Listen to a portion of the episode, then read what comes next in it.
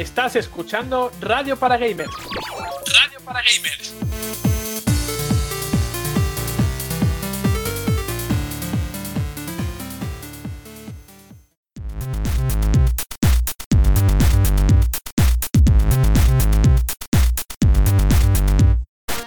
Bienvenidos amigos a un nuevo programa de radio para gamers. Os saluda Juan Montes para dar inicio a esta nueva edición que podríamos decir que es una de las más interesantes de toda la temporada, porque han pasado muchas cosas en esta semana y hay temas muy interesantes y jugosos que tratar.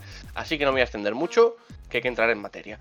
Antes de arrancar, como siempre, os recordamos las vías que tenéis a vuestra disposición para contactar con nosotros. Estamos en Twitter, arroba radio para gamers, donde en esta ocasión tenéis el hashtag RPG73 para comentarnos todo lo que consideréis oportuno. Y también estamos en ebooks, YouTube, Spotify, etcétera, etcétera. Y las cajas de comentarios de ebooks y YouTube eh, también podéis comentarnos todo lo que queráis. Allí nos llamamos RPG Podcast. Y saludo rápidamente a los colaboradores que nos acompañan esta semana, que siguen siendo todos a pesar de la desescalada que ya ha comenzado en nuestro país. Bienvenidos compañeros, ¿qué tal? ¿Cómo estáis? Pues a ver, voy a empezar yo hablando, voy a coger yo las riendas aquí porque sé que me los iba a adelantar, pero no. Y, bueno, yo tengo que decir que me alegra estar otra semana más aquí. Saludo a todos mis compis y a todos los que nos oyen, pero eh, agarraos los, eh, los machos porque eh, hoy Eli, mm, bueno, eh, no, no, quiero spoilear el programa, pero preparaos porque Eli viene, viene con energía. Eli, te voy a decir una cosa, ¿eh? Ha vuelto a decir tu nombre después de decir macho, como ha sucedido fuera de micro, con lo cual algo raro pasa No, no, he dicho los machos. Sí, sí, sí, pero claro, es macho. Pero no, has dicho macho men, o alguien ha dicho macho men, y luego me he metido yo a hablar y, os referéis a mí, o sea, no sé qué, era eso. Eso ha sido, eso ha sido Melos. Bueno, Merlos, que para este programa va a ser Merlos. Yo me voy a referir a él como. Yo no he dicho nada, pero nada, eh, nada, cero, es mentira. He dicho buenos días y no he hablado más. No, no, el que ha unido las dos palabras, lo de macho men lo he dicho yo, y el que ha unido Eli y macho men en la misma frase ha sido tú. No, es que Eli ha dicho macho men y yo he dicho. No, no, perdón. No, no, no, Eli... ya está inventando. No, no, no, no, no, no, perdón, perdón, perdón. Perdón. Tú has dicho macho men y yo he dicho, hablando de macho men, lleva Eli una hora en llamada y no la dejamos pues hablar. Pues lo que yo he dicho, el que ha unido las dos palabras de la misma frase ha sido tú. Pues, pero para dejar hablar, que si no te tiras hablando tú toda la mañana. Pero, ya está, entonces, hablando de Macho Men, Eli no sé qué. Hablando de Macho Men, ¿por qué? es que no entiendo. No lo entiendo. Mm. Es que de verdad. Porque estábamos los tres hombretones hablando sin parar, sin dejarte de saludar. No porque tú seas un macho men, evidentemente. Bueno, bueno, va, te lo compro, pero igualmente que si tengo que darte una paliza te la doy, ¿eh? No hay, ningún problema. Que me estoy poniendo mazadísima con el ring fit, ¿eh? Se la damos todos, se la damos todos. Aquí no somos macho men. Eli, aquí no somos macho men. Recuerda que somos las reinas del podcast. O reinonas. Las, reinonas del podcast. Esta semana no, ¿eh? Voy a hacer spoilers. Esta semana no sois reinas. Vosotros sois plebeyos. Es una princesa. El comentario de Irán ya no menciona reinas. Así que. Uh, ojo. Ha quitado el título. Se ha, proclamado la república. Totalmente. y, antes, y antes de que terminemos, que no le he seguido el rollo a Juan P, pero sí, agarrarlo macho porque vengo aquí a hablar, vamos, las dos horas y pico de programa yo solita. Vienes que como no, una, que me voy a moderar como una escudera vikinga, ¿no? Sí, Más o menos. Eh, motivadísima. sí, motivadísima y guerrera, sí. Y violencia. Exacto, exacto. Violencia sobre todo, que te rajo de arriba abajo. ¡Qué quinquillera! en fin, eh, ya lo veis, venimos hoy guerreros, como no podía ser de otra manera, con ese anuncio de Assassin's Creed que vamos a tratar en la actualidad. Con Juanpe, con Eli, con Melos y con Laura presentados, arrancamos el trigésimo programa de la segunda temporada de Radio Paraguay. Hoy en Radio para Gamers repasamos toda la actualidad con Assassin's Creed Valhalla, Xbox Series X y Nintendo como protagonistas nos adentramos en la caza multijugador que propone Predator Hunting Grounds. Y debatimos sobre la filtración masiva que ha sufrido The Last of Us Parte 2.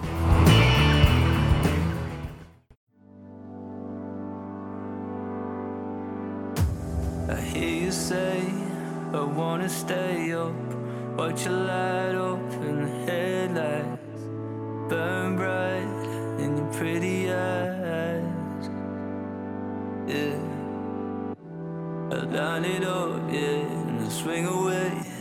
You stand up straight, courage, I know your name. You wake up and reach out, but it's a lonely place. Your courage is silent, the violence inside of my head. I know you're the best, I know you're the best, yes. I'm running, I'm trying to find you, don't wanna guess. You say it out loud, let my guard down. Tell me that it's unnecessary to worry about all the heaviness that I thought I had to carry around.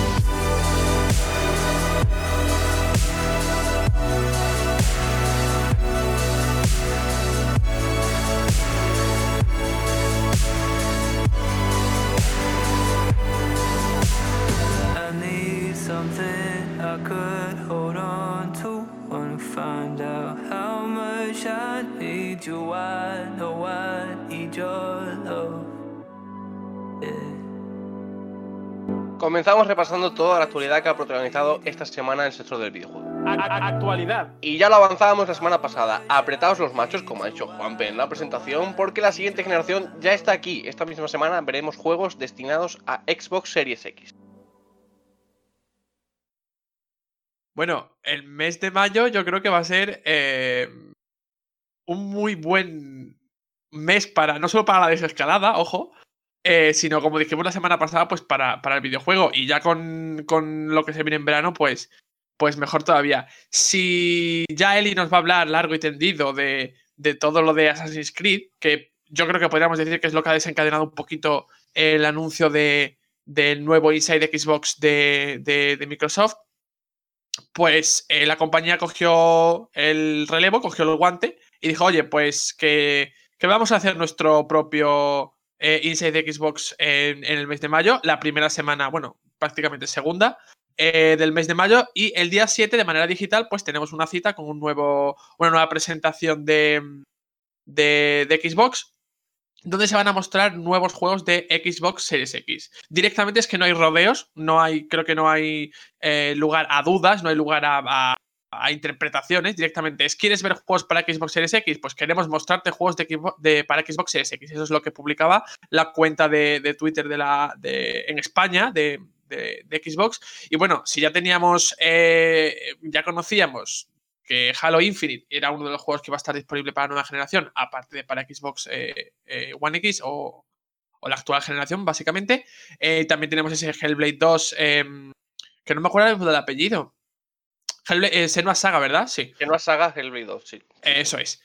Eh, bueno, pues eh, también creo que se ha dicho, si no estoy equivocado, que también aparecerá el primer gameplay de, de Assassin's Creed Valhalla, ¿vale? Que, porque el anuncio que se vio fue un, un CGI muy chulo, pero no es gameplay. Y bueno, mmm, habrá, habría tanto, títulos first party como de terceros. Mm, sin duda una cita bastante importante de cara a lo que resta de año mm, para el lanzamiento de la nueva generación y no sé si mis compis esperan que haya eh, o esperan ver algún juego concreto en esa presentación. Yo sé que el hecho de que Elden Ring está todavía por ahí en el aire y se ha anunciado para la actual generación, no sé si ellos piensan que puede estar ahí también como posible juego intergeneracional para, para la consola de Microsoft. Vamos a ver, porque lo comentábamos en el debate de la semana pasada y, y hay que ver ya la, la confirmación. Ahora hablaremos largo y tendido de Assassin's Creed Valhalla, por supuesto. Eh, la confirmación de ese gameplay de- del nuevo Assassin's Creed eh, es una también es un- una declaración de intenciones, ¿no? Eh, vamos a ir con, con todo. Y de hecho, en la presentación del propio Assassin's Creed, el logo de Xbox estaba muy presente. En los canales oficiales de, de Assassin's Creed salía el logo de Xbox todo el rato. Eh, con la confirmación también de que sale para Xbox Series X, luego también en el canal de PlayStation salió para PlayStation 5, evidentemente, pero en, lo- en los canales de Assassin's Creed el logo era el de Xbox, con lo cual hay algún tipo de acuerdo, algún tipo de exclusividad algún tipo, con lo cual probablemente el 7 de mayo, que por cierto no sé si hemos dicho la hora, a las 5 de la tarde, hora peninsular, em, podremos eh, conocer todos los detalles y yo espero first party, o sea, y creo que Microsoft es consciente de que tiene que darle a los, first party, eh, first party, perdón, eh, más allá de Halo Infinite, que ya lo conocemos, de Senua Saga Hellblade 2, que también lo conocemos, vamos a ver si al menos un teaser de más juegos, ¿no? Anuncios de lo que está en lo que está trabajando de Initiative. En lo que está trabajando Double Fine, que se ha confirmado que está en un triple A. No, no está en un, en un indie ni en una aventura gráfica eh, que puede ser doble A, no, no, está en un triple A, con lo cual suena bastante interesante. Todos esos estudios que tiene, que Microsoft trabajando en algo para la próxima generación, vamos a ver si vemos algo. Em, y también, como dice Juanpe, de third party, ¿no? ¿no? no sé si la presencia de Elden Ring, como él dice, tal vez Cyberpunk, que está confirmado con Smart, Smart Delivery para la próxima generación, igual que Assassin's Creed, que también llegará de manera totalmente gratuita a Series X si lo has comprado en, en Xbox One, con lo cual eh, hay posibilidades muy abiertas. No sé Yo- la duración que tendrá el evento, un segundo, Yo- no sé la duración Sí. que tendrá el evento, pero em, yo espero grandes títulos first party y también presencia del third party. A ver, se esperan, entiendo yo, muchas World Premiere de estas, ¿no? Que le gustan a, a- a Microsoft, pero yo pienso también en que directamente. A ver, yo entiendo que la- las expectativas puedan ser, oye, pues vamos a ver un buen puñado de juegos, aunque sea en plan anuncio, ¿no? Que no los vayamos a ver hasta, yo que sé, segunda mitad de 2021, porque obviamente no todos van a ser de lanzamiento. Pero mm, también podría ser que nos encontremos títulos que vayan a llegar a, Xbox Series X, en plan eh, como hemos comentado de Smart Delivery, es decir, juegos que van a. eh, que todavía están en el borde de esta generación y que puedan salir eh, en Xbox Series X. No sé, a lo mejor. eh, como se habla de juegos de tercero, digo, pues no sé. No sé cómo puede llenar Microsoft un evento que pueda tener como poco. Que te sé decir yo, una hora, ¿no? Porque estos eventos suelen ser. Sobre todo los, los Insight. es decir, eh, Microsoft ha hecho un Insight más largo de una hora con menos contenido potente o, sabroso. O sea que yo creo que también podría. mm, Tiran, van a, pueden tirar también de, de nuevas versiones o, o de algo parecido, porque tampoco tiene tantos. Sí que ha comprado estudios, pero tampoco tiene tantos estudios eh, como para gastar todas las balas, ¿no? Que pueda tener parte de la, de la generación. Tiene 15, si no me equivoco, los mismos que, que PlayStation ahora mismo. Claro, pero entiendo, entiendo obviamente que no va. Imagínate, están todos, por poner un ejemplo, están todos con un juego. Obviamente no, va, no van a decir, pues tenemos 15 juegos, No, los hombre, 15 eh, los vamos a presentar. No, no, claro que no, no, por supuesto. Em, yo, lo que, yo lo que espero de este evento es que sea un evento más del estilo del E3, no de los Inside Xbox que hemos tenido últimamente.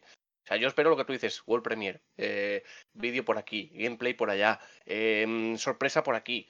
O sea, no espero algo tan tedioso y tantas conversaciones como suele, como suele haber en los Inside Xbox, no. Espero algo directo, al grano. Esto es Series X, estos son los gráficos de Series X, aquí lo tenemos. Eh, no sé si se darán fechas o no, pero yo con ver los juegos en movimiento me conformo. Y creo que debe ser el principal atractivo del evento. Y entiendo que también un, un nuevo Forza, ¿no? Forza es, Eh, ¿no? Sí. Se supone, se supone que llega el nuevo Forza con, con- de lanzamiento. O sea, los dos títulos de lanzamiento que en teoría van a llegar con Series X serían Halo Infinite y el nuevo Forza. Así que sería el momento preciso para, para mostrarlo. Iba a decir que cuando has dicho lo de vamos a ver si vemos juegos y tal, y, o cuando has dicho lo, del, lo de que sea más de 3 y menos Inside, a ver, si tiene por nombre Inside, mejor vamos a ir relajando las expectativas en ese sentido, porque va a ser como un Inside más, ¿no? Pero sí que es verdad que, por favor, Microsoft, eh, lánzate ya al ruedo y- y empieza a sacar la tralla, porque es que llevamos diciendo toda la generación, saca tralla, saca tralla, ha, ha sacado alguna cosa que otra, pero el momento de lucirte es esta generación. Sea, eh, Ahora o nunca, tío. O sea, bueno, tío por decir tío. No me refiero a Phil Spencer en concreto, pero eh, es el momento de Microsoft. O, se luce ahora o, yo no sé. Porque si se está salvando hasta ahora es por su retrocompatibilidad, por su Game Pass y tal. Pero es que mm, necesita juegos. Y, aunque haya sacado tres, cuatro cosas interesantes, eh, no. Empieza ahí con tu Halo, empieza ahí con tu Gears, lo que quieras, pero saca ya la tralla. Y como dices tú, no hace falta que muestre lo- los 15 juegos que está desarrollando. Pero hombre, eh, que, que, que saque ahí cinco balas importantes, eh, pues oye, eh, yo creo que eso ya va animando a la gente, ¿no? Más que nada porque es que necesita demostrar ahora realmente va a con la siguiente generación, porque es que volvemos a lo de antes, con la Xbox One ha estado más bien mm, apagada la compañía. Sinceramente, salvo la retrocompatibilidad, el Game Pass y todo lo que queráis. De exclusivos y tal, no es por ser de un bando de otro, PlayStation eh, ha sido más notable. O sea que yo espero que sí, que como dices tú, no sé si harán World Premiere, World Premiere, pero que, mm, que se animen y que saquen ahí tralla, porque es, es su momento y se va a adelantar a PlayStation, o sea que es, es que lo tiene fácil. Espero que, que sí que, que- que saque la tralla, porque es que si no, no sé, qué Menos, mal asunto. menos, oye, una cosa, ya que te veo muy callado, ponnos la voz de World Premiere que salen en los, en los eventos de Microsoft. World Premiere. No, pero oye, he flipado que ha dicho. Ha dicho. No es por ser de un bando de otro, pero PlayStation. Y yo habría apostado mi mano derecha que iba a decir, pero Nintendo. Eh, Ha dicho PlayStation. No, Increíble. no, pero no, pero porque esto ya se discute siempre. Nintendo va a su bola. Ya, y ya, obviamente pero- a, a- comparar siempre es entre PlayStation Buen- y Xbox. Y es así, comparamos las consolas y comparamos también los juegos. o sea, Buen ejercicio de no, autocontrol. Buen ejercicio de autocontrol. porque Nintendo está por encima, es que está claro. No, A venga, ver, no, eh, no- no me metáis en ese jardín. La cosa, la cosa es, la cosa es que Eli, lo, lo descubriremos luego, lo descubrirán todos los oyentes, es que está un poquito enfadada con Nintendo. Por eso no, ahora mismo no le Yo está. estoy enfadada, jamás me enfadaría con Nintendo. Desequilibrada. A ver, Eli, esto es como en una, en una relación. Cuando te enfadas, no es que lo dejes de querer, pero a lo mejor no te apetece hablar, no, no quieres mencionarle, pues os lo estáis dando mismo. un tiempo, estáis dando un tiempo Nintendo. Claro, estáis tomando un descanso. No, luego hablo sobre eso, mejor hablar luego, anda. Sí, luego, sí, lo- luego, luego hablaremos, que hay mucho que hablar también de... Nintendo. opinión. Opinión de. Dejar que Laura hable, Jolín, que no dejáis hablar. Pues yo creo que. Yo, tengo buenas esperanzas. Yo creo que sí que va a ser un paso más adelante en lo que vamos a ver de Xbox. Y el, Inside, pues es un Inside, pero tengo mucha, tengo mucha curiosidad por- para ver qué, no, qué nos depara este mes de mayo. Y, y estábamos hablando de que mayo iba a ser como el regalo que llevamos esperando en cuanto a noticias. Y veremos a ver qué. Tengo muchísimas ganas de, de ver que el. Tengo muchísimas ganas de ver qué depara Hellblade 2 y la saga de Senua, que yo que tengo me llama muchísimo la atención. Y, y a ver estos estudios que había reclutado Microsoft para hacer juegos exclusivos para ellos, a ver qué pueden traer. Igual estamos hablando muy pronto, pero, pero bueno, necesitamos chicha, la necesitamos ya y creo que mayo va a ser el mes de la chicha. Pues De la hecho, semana- que no lo he dicho, pero Hellblade me está jodiendo la vida, ¿eh? El 2, porque como solo salga en Xbox Series, me va a hacer comprarme la versión más, más light de la consola, ¿eh? Sinceramente. Bueno, es Que la- mira, esa- no. Di. Iba a decir, es la estrategia que, que tienen ahora pues la- las marcas de consolas, comprar No, no. exclusivos muy golosos para atraer bastante público. Y Xbox durante un tiempo estuvo, sus exclusivos de Xbox son de un... Microsoft tenía Halo, que es una de sus grandes sagas, Gears of War, y con estos nuevos estudios pues ha ampliado un poco la variedad de otros géneros y de otros atractivos. Y aquí tenemos Hellblade. Que También digo, como salga para Xbox Series X, pues igual habría que replantearse cosas o ser más Ah, no sé. Imaginemos que hay una versión S, la más light tal que han dicho que iba a haber, pues yo caigo Mm. con esa, porque es que os juro que todavía tengo el tráiler metido en la cabeza, es que alucino. Y, y eso, y Eh, eso no que no he jugado, no al 1, lo tengo comprado, pero no lo he jugado. no lo voy a jugar y como me lance, es que me compro la consola también. Es que de- solo por el 2, ¿eh? O sea, es que lo tengo en la cabeza el maldito tráiler. Diré, no está muy Uf. claro si es totalmente exclusivo de Xbox Series X por, te- por el tema del Smart Delivery. O sea, no sé si...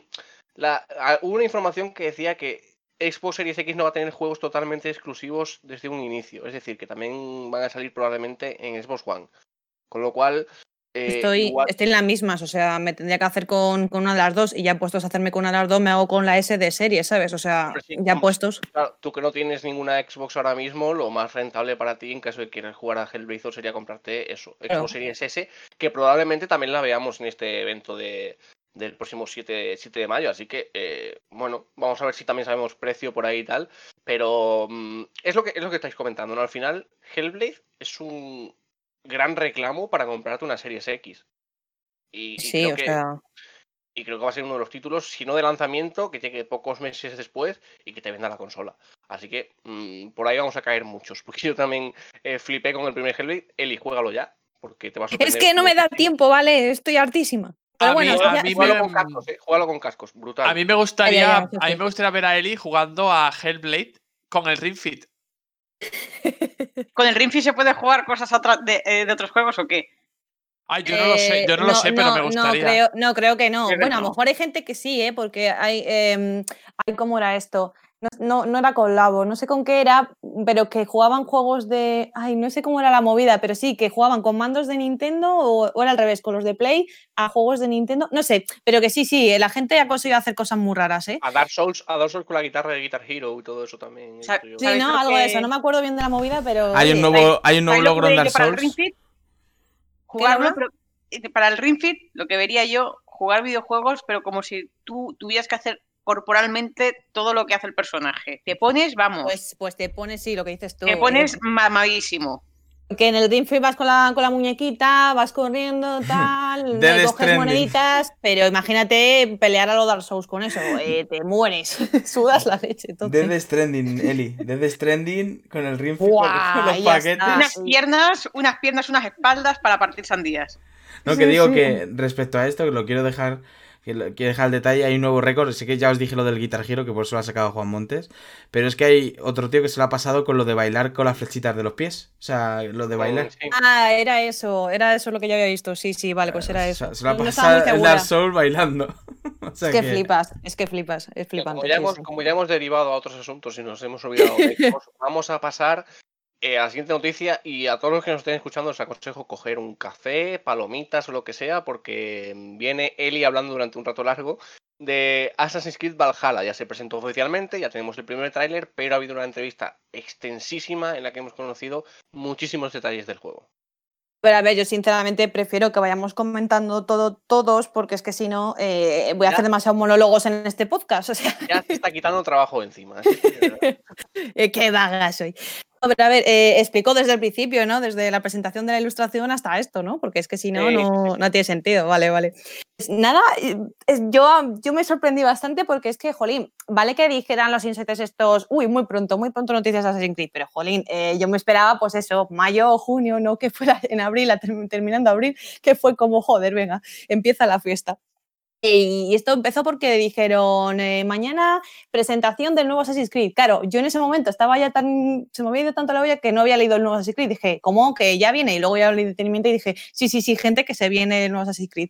Claro, a mí lo único que me dio pena fue cuando. Bueno, pues esto fue presentando la ilustración, ¿vale? Dijeron, mañana presentación. Y la presentación consistió en, el, en que Boss Logic eh, dibujase, bueno, ilustrase esta imagen que ya hemos visto tanto, la tenemos ya a fuego, porque tú te has, analiz- tú te has analizado, de hecho, ¿qué? Le hacía falta un por dos a esa, a esa presentación. eh, de rápido. Eh, esta, esta ilustración que, que, pues nos duró al final ocho horas, yo fui ilusa y lo estuviste comentando conmigo, que joder, qué ilusa eres, eres Eli, porque yo ponía a las 4 de la tarde, vea, que esto le queda poco, y terminó a las 10 de la noche. Pero bueno, pues es que yo qué sé, es que de repente pone un castillo, luego que se va por otros derroteros y de repente vuelve al castillo y lo destruye. Pues joder, mm, pero el tío tenía, vamos, un nivel de detalle. Es que no paraba de, de- cambiar, vamos, cositas tan. Pero claro, a, la vista está el resultado, ¿no? Que joder, es que menudo curro, menudo curro. Y bueno, a muchos les gustó, a- bueno, a pocos les gustó, a muchos no les gustó, porque es verdad que se hacía tedioso ocho horas, pero jolín, es que así, oye, era una demostración de mm, gente, mirad qué curro lleva esto, porque es que es un dibujo, se hacen dos horas. Eh, hazte tú eso con Photoshop en ocho horas, a ver si eres capaz, ¿no? Que yo creo que no muchos seríamos capaces. Vamos, yo eso me tiraría un mes entero.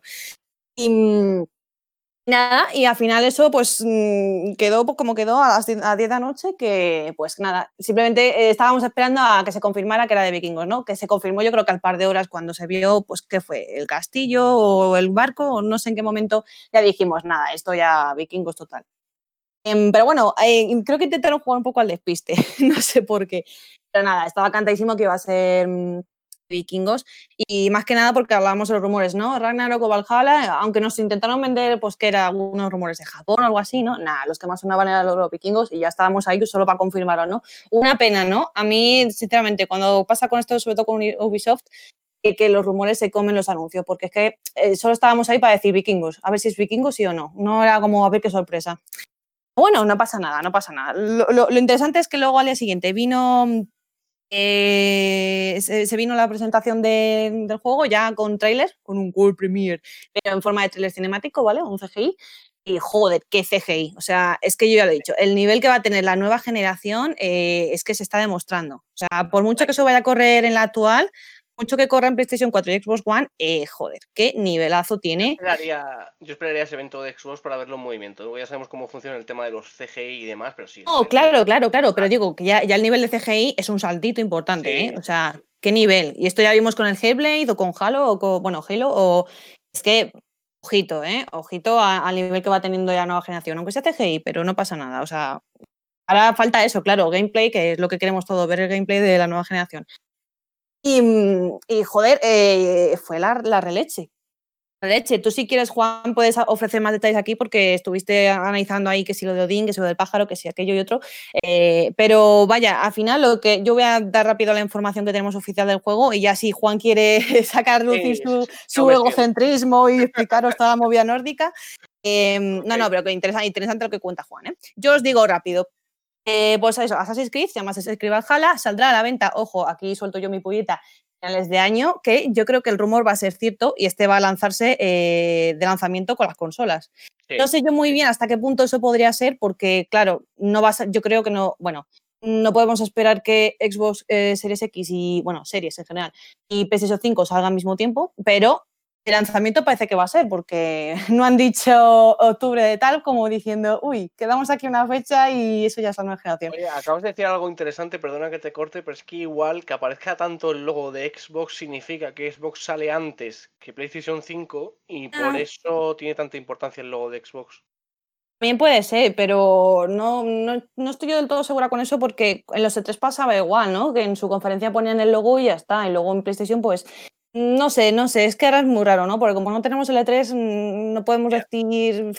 Ya, no, Una- yo tampoco sé muy bien qué pensar ahí. Una pequeña pregunta, ¿por qué no sale el logo de PS4 pero cuando entras a comprar las coleccionistas y tal pone que es para PS4? Quiero decir, va a salir para PS4, porque Sí, sí, no, a ver. pero ¿por qué la ausencia del logo? En los canales de PlayStation aparece ya PlayStation 4 y PlayStation 5. Lo que pasa es que en Mm. los de Assassin's Creed, no sé por qué, supongo que será algún tipo de exclusividad, lo que sea, aparece solo Xbox. Claro, eso es lo que me llamaba la atención, pues debe, debe haber algún tipo de Tampoco sale exclusividad. PC, tampoco sale Stadia, que también está confirmado para esa Claro. plataforma. A lo mejor es una de esas exclusividades de esas que están de moda de tres meses O- o seis meses o... No, no lo sé. Sí, bueno, a lo mejor puede ser, porque es lo que estamos diciendo, que si finalmente Xbox sale antes que PlayStation, pues a lo mejor ahí está la exclusividad, ¿no? Pero es lo que nos falta por ver, porque no, no queda muy claro. Pero yo creo que sí, lo que, que es lo que dice Juan, que va a ir la cosa por, por ahí. Juan Pedí, que creo que te has desmuteado. Sí, lo, sí, a ver, yo estaba pensando en que, por ejemplo, a muchas personas les ha sorprendido que, o yo he visto que, la- que les ha sorprendido que, sa- que vaya a salir en Stadia, pero yo quiero recordar que uno de los juegos con los que se presentó Stadia Odyssey, fue sí. Odyssey. O sea que es que, de hecho, me sorprende menos que sea en Stadia que en cualquier otra plataforma, que a lo mejor me dicen ahora, yo que sé, por la locura, pues va a salir en Switch. Digo, pues mira, sí que me sorprende que salga en Switch, pero no en Stadia, precisamente. Sí, Ubisoft está apostando mucho por, por Stadia en este Claro. inicio. Y, y ojalá salga adelante la plataforma, ¿no? Pero bueno, ya sabemos cómo está yendo, que le, cuesta, le cuesta. Ojo, a ver, entiendo. A ver, es que al final. A ver, hay que, hay que ser. Hay que, hay que explicar esto un poco. ¿Por qué eh, Ubisoft está apostando tanto por Stadia? ¿Quién forma parte de Stadia? ¿Juan? Que formó parte de la saga Assassin's Creed. Ah, amigo, la, la chica esta, es, no me una, acuerdo es una amiga barra diosa. Hija de Raymond era, se llamaba, ok, ¿no? Jay, Jay Raymond. Hostia, no, te estaba pillando, tío. Jay Raymond, es verdad. Le, le he pillado, Claro. le he pillado, le he pillado hasta yo, tío, sí, que sí, estoy sí. vergüenza. Que, eh, Exactamente, a ver, entiendo que por, que por la relación que existe entre ambas compañías, pues. Puede eh, ser. mm. Oye, Sí, pues, oye, tráete, tráete los Assassin's Creed que me interesa porque venden mucho y me va a venir muy bien para la plataforma y demás. O sea que. Pues, a ver, a ver si es verdad que termina de arrancar con eso la plataforma porque le cuesta, ¿eh? Está ahí que no sé si la por la publi o qué, pero bueno. Trata de Bueno. arrancarlo, trata de arrancarlo. Volvemos a Assassin's Creed, repito, que si no se nos va de madre el programa de hoy. Eh, yo os voy a decir básicamente lo que tenemos con este. Lo que he dicho, Assassin's Creed Valhalla se llama finalmente, nada de Ragnarok y de ningún otro nombre. Eh, que sale a finales de año, veremos qué pasa finalmente con las consolas tal. Bueno, vamos a seguir esperando ese dato. Y luego, eh, a destacar lo que pasó con, con esa presentación es que se centró en el personaje masculino. Y claro, muchos dijimos, vale, pues nada, pues a la mierda personaje femenino, no vamos a poder tener una Cassandra aquí, ¿no? Eh, ¿Qué pasó? Que luego, cuando ya anunciaron las ediciones, la coleccionista en concreto, apareció una figura de una vikinga. Y claro, ya dijimos, joder, pues qué manera de anunciarlo, de tapadillo, tal, ¿no? Esto es lo que he explicado es que podría ser porque mm, se tiene la perce- percepción de que con Odyssey, eh, o- o- Odyssey eh, como que publicitaron más a Cassandra, ¿no? Frente a Alexios, porque es verdad que mucha gente no se acuerda a lo mejor del nombre de Alexios. Eh, y recuerdan mm, perfectamente el de Cassandra. Eh, puede ser. A ver, yo, yo llamaba al tipo Casandro. O sea que con eso te digo todo. Eso puede ser que la, la percepción que se tenía de la pública, sobre todo por, por ella, ¿no? Pero es que es verdad, tu pregunta es al final ella era muy carismática. O sea, no sé, funcionaba mejor el juego con ella que con él. Y eso que luego todo era, era igual, ¿eh? Mismas relaciones, mismo, mismo todo, daba igual. Pero eh, sí que es verdad que no sé, que, que caló, que caló más. Y es que es normal, ¿eh? Aquí Laura va a hablar de Cassandra, vamos a dejarla. Ah, Quería decir eso, que eh, se sabe, em, tiene mucho sabor vikingo el nuevo juego. Y es cierto que cuando empezaron a presentar el personaje, pues la gente, pues, hubo un poco de bajona de juego, no tenemos personaje femenino. Mm. Que puedes decir, es que da igual el género, pero Sí venimos. que estaba, ¿eh? ¿Eh? Luego lo explicaré yo al analizar la imagen. Sí que estaba el personaje femenino. Sí, muy de tapadillo, Sí, muy de tapadillo. Está muy de, muy de, muy de extranjers. Sí. Y bueno, te- si estás inscrito a tirar por lo que es la faceta rolera, es normal que al menos te pongan una lección de género, y no solamente de género, sino de personalización del personaje en cuanto a sus mecánicas y hacerlo pues más clásico guerrero de ataque directo, más de sigilo, más de ataque a distancia, más de magia. En el caso de que quisieran tirar por ahí. Y también hay mucha sed de personajes, de, de protagonistas femeninas guays en lo que es la saga Assassin's Creed, que hemos tenido a Cassandra, que además Cassandra fue muy revolucionaria en muchos sentidos. Ten- tuvimos a. ¿Era Liberation donde estaba la chica? Belén, sí.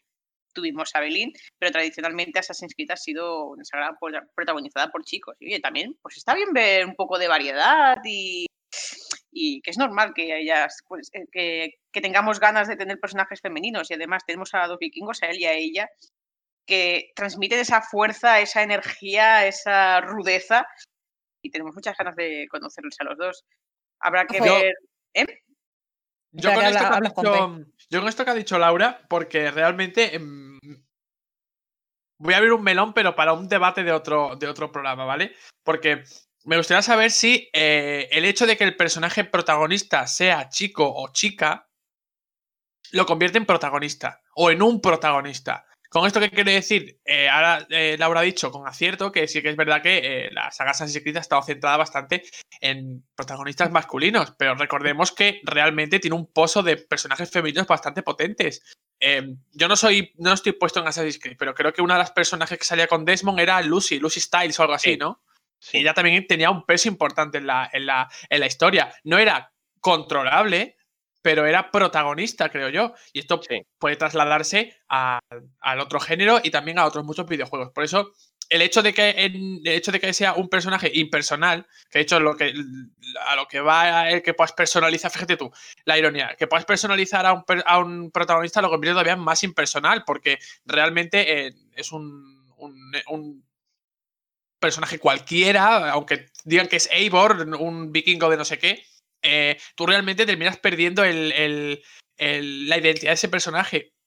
porque lo has personalizado tú, porque puedes elegir entre chico o chica y demás. Que no es lo que pasa, que es precisamente lo que no consigue, lo que no se consigue cuando tú le das nombre, apellidos y trasfondo a un personaje. Por lo tanto, yo dejo eso ahí para, para otro programa que puede ser interesante Mm. eh, debatirlo. Sí, sí, sí. sí. Estaría, estaría guay. Recogemos la idea la recuperamos. Buena idea, me ha gustado. Se- eh, cuando decía protagonista, me refiero a protagonista y personaje jugable. En ese sentido. Que también entiendo no, la idea que dice Juanpe. Por ejemplo, para mí Elizabeth es la verdadera protagonista de, de Bioshock Infinite. No, pero que se te ha Ah, entendido, ¿eh? O sea. Sí, sí, yo. Pero bueno, yo Bueno, la idea eh, de Juanpe. Sí. Ya, voy a terminar rapidito con las Assassin's, que se no. Que se nos va. yo, que que Que. Es que da para mucho. Bueno, el caso, yo te dejo a ti la ambientación histórica, todo eso. Voy a terminar de explicar el juego. Pues lo que habéis dicho ya, que se va a llamar Eivor, ¿vale? Tanto si es chico como si es chica. Va a ser Eivor. Y pues lo que ha adelantado también Laura, que vamos a poder personalizarlo, le vamos a elegir em, eh, que si, los tatuajes que llevan, cambiar el color del pelo y tal, que es lo que ha dicho eh, Ubisoft. Eh, pinturas de guerra y todo el rollo, pues equipamiento y tal, lo que podemos esperar. Em, el caso es que sobre el juego ya en sí, ¿vale? Eh, ya que hemos comentado lo de chica o chico, que yo creo que la cosa estaba, mm, para rematar eso, en que no en que fuera un personaje femenino o masculino, sino en que se continuara con la elección de género, ¿vale? Ya que lo hizo la otra entrega, simplemente que ofrecieran otra vez la elección, porque creo que funciona bastante bien. Pero ojo, suelto el dato ahí, por si alguien no lo recuerda, el 66% de jugadores eligieron a Alexios, ¿eh? Y no a Cassandra, a pesar de toda la publi. Bueno, oye, ya casi está ahí el 50-50. A ver qué, a ver qué pasa en este. En este yo creo que va a seguir siendo el chico porque pega más que sea un vikingo ahí chico. Pero bueno, yo y Laura creo que de momento vamos a ir con, con la chica, así que ya con eso vamos aumentando la estadística a favor de ella. Yo tengo la teoría sobre Alexios. Voy a decir una, frivola- una frivolidad bastante gorda. Y creo que mucha gente cogió Alexios porque está muy bueno. Joder, pero ella, mira que yo soy hetero, eh, eh, ella que- también tiene tela, ¿eh? No, es que Cassandra es feísima, ¿no? O sea, Sí, Cassandra sí, es horrible. iba a- iba a decir, vamos. digo, Eh, vale, pero esto, esto, a ver, pero que Es una- es una hablando, ¿el cuerpo o frivolidad, la cara. Decir una frivolidad y además eh, sobre Cassandra y que la belleza de Cassandra.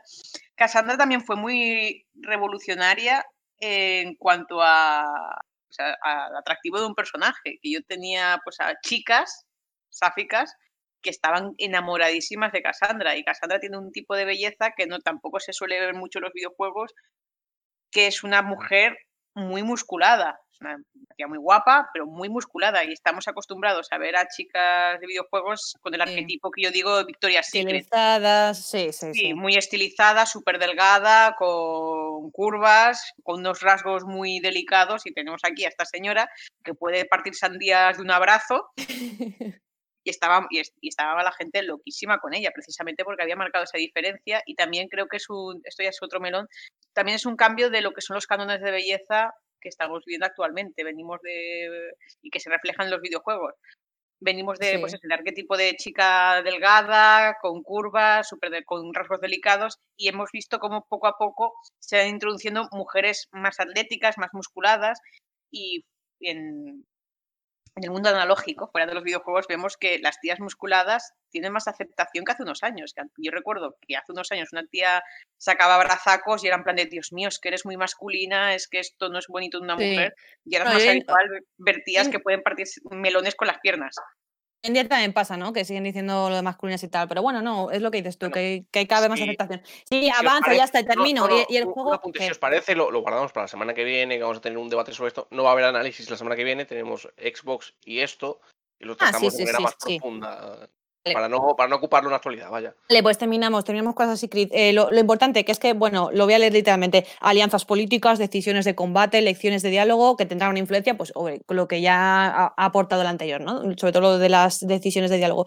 Y eh, que los jugadores tendrán que actuar de forma sabia para proteger a su hogar y el futuro de su clan, que es que vamos a tener que, que- que cuidar de un clan. Y es como, a mí, me la- a mí me han ganado con eso. Yo que tengo que cuidar de un poblado de gente, de, de unos personajes, yo, eh, yo, ay, me han ganado con eso. Eli, que no, es, que- que no es Animal Crossing.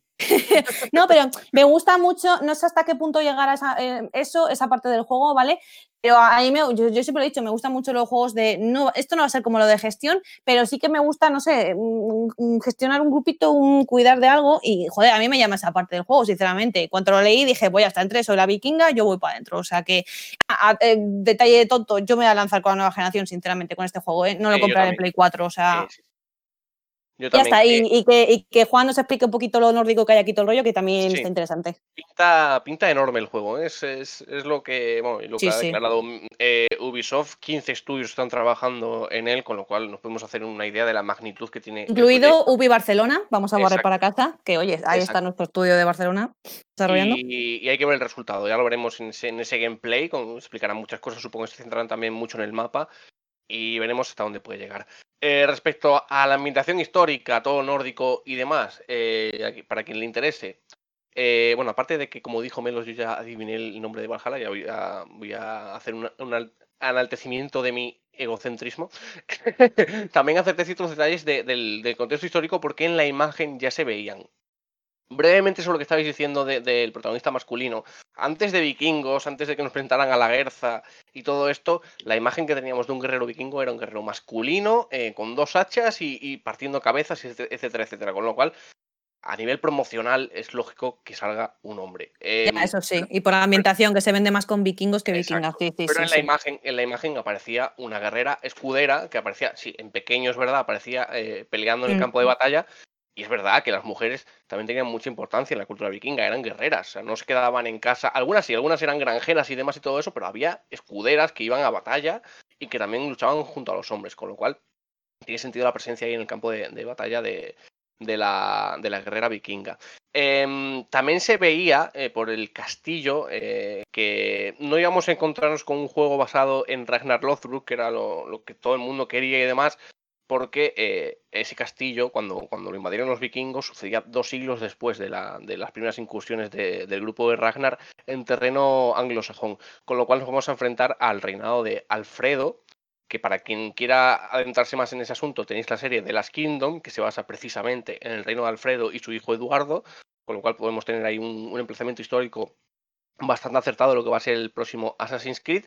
Y lo que podemos esperar es guerra. Guerra. O sea, eh, lo que es Assassin's Creed, eh, lo comentábamos ayer que estuve en el podcast de, de GTM, eh, ya solo le queda el nombre, porque eh, ya no tiene mucho sentido. Assassin's Creed eh, con esa visceralidad que, tienen- que tienen los vikingos, con esa violencia, ya no, ya no casa. O sea, el tema de la hoja oculta, el fruto del Edén, todo esto, vamos a ver cómo encaja, porque no tiene mucho sentido en, en esa etapa Sí, ni en pero- el modo de actuar de los vikingos. Sí, Pero de ahí, de ahí podemos sacar incluso si queréis otro debate que me pasó ayer pensando sobre eso, que es que esto me traslada directamente al ejemplo, no es tal cual, pero al ejemplo de Resident Evil. ¿Debe una saga evolucionar y tal? Mm, A lo mejor esto solo va a pasar, repito, con Valhalla, ¿vale? A lo No.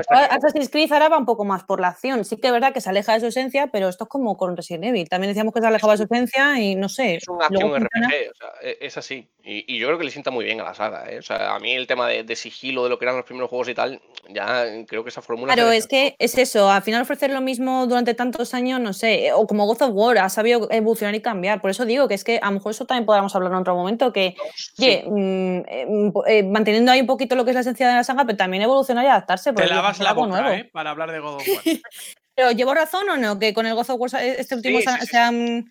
Claro, eh, a eso me refiero. Y, y, es el debate de Resident Evil también, de que se adapta... Bueno, ahí ver, ya sí que podemos Aquí la, tener más- cosa más es, aquí la cosa es que yo creo que es que, que comparar que comparar God of War con Assassin's Creed es como comparar eh, manzanas con, con pepinos. Claro, pero es que claro, es que God of War es un, es un juego mucho No. más fantástico, se centra en mitología pura. Claro, pero es claro, pero, Claro, pero- ah, compararíamos compararíamos Assassin's Creed con God of War si el último God of War no hubiese sido de mitología nórdica. No. No, No, obviamente. no, no, no, no, Claro. pero yo no, yo no estoy comparando lo de la mitología, yo estoy diciendo en el sentido de, de, de claro, género. sa- sa- sagas que han ido evolucionando y cambiando, y, y- y el apreciar una u otra, el hasta qué punto lo aceptamos o no. Yo me refiero a eso, claro, no, Sí, no, no estoy comparando la mitología. No, no, pero que igualmente no, creo que no es, no es exactamente igual porque realmente eh, God of War, aunque haya cambiado, eh, haya evolucionado más que cambiado, la esencia sigue siendo la misma. Es un personaje que se va, a ter- se va a terminar enfrentando a todo, a todo bicho viviente y a los dioses de turno. Pero, por ejemplo, en el caso de Assassin's Creed, eh, lo que empezó siendo como una saga que ha comentado Juan, ¿no? Sigilo, el fruto del Edén, no sé qué, los elementos principales de la saga no están. Ujú. Eso sí. Esa es, esa es la cosa. Es decir, tú puedes Exacto. evolucionar y yo te lo compro. Yo eso no te lo discuto. Pero eh, en este caso, eh, yo qué sé, mm, estás poniendo ahí el nombre de Assassin's Creed porque vende. Porque ya vende. Porque Ubisoft presenta este juego como una IP nueva y se arriesga a que no se la compre todo el mundo, aunque sea buena. Es, pero eso, eso pasó lo mismo en, en teoría con el Resident Evil. Dijeron, Eh, vamos a poner el nombre de. Resident Evil, pero esto no es tanto Resident Evil. Claro, estamos en el mismo ejemplo prácticamente entonces, ¿no? Porque pasaba Sí. igual. Le ponemos Resident Evil pues, porque va a vender, si no, en Claro, teoría, ¿no? Es como si tú me dices Claro, Resident Evil claro. Resistance. ¿Qué tiene eso de. Resident Evil? Chicos, do- do- dos, dos cositas antes de que os se os siga yendo la cabeza. Dos apuntes rapiditos. No, pero por eso decía que lo podíamos dejar para otro momento ese debate, que está también Sí, interesante. sí, no, de, de- de lo, de lo que estaba comentando. A nivel mitológico, que también ha hablado el productor del juego eh, sobre, sobre la importancia que va a tener la mitología, porque en ese tráiler Mm. aparecía Odín. Sí. Lo visteis que, que el guerrero decía, Odín está con nosotros, vamos a ganar la batalla y demás. Eso es, eso es un, un clásico en las batallas vikingas y demás. A ver, una cosa te digo. Este podría ser Odín o su abuelo con una túnica metido en medio de la, de la esta, ¿eh? Porque, Sí, a ver, sí, El cuervo, fue el cuervo que Eh, delataba, ¿no? Eso, eso iba a decir también, el cuervo. El cuervo eh, es un cambio que parece un poco tonto, pero es muy significativo, ¿no? El cambio del águila por el cuervo. El cuervo fue un, un animal muy importante en la cultura nórdica porque se suponía que eran los ojos de Odín. Odín utilizaba esos cuervos para que eh, salieran al mundo exterior y le dieran em, eh, conocimiento.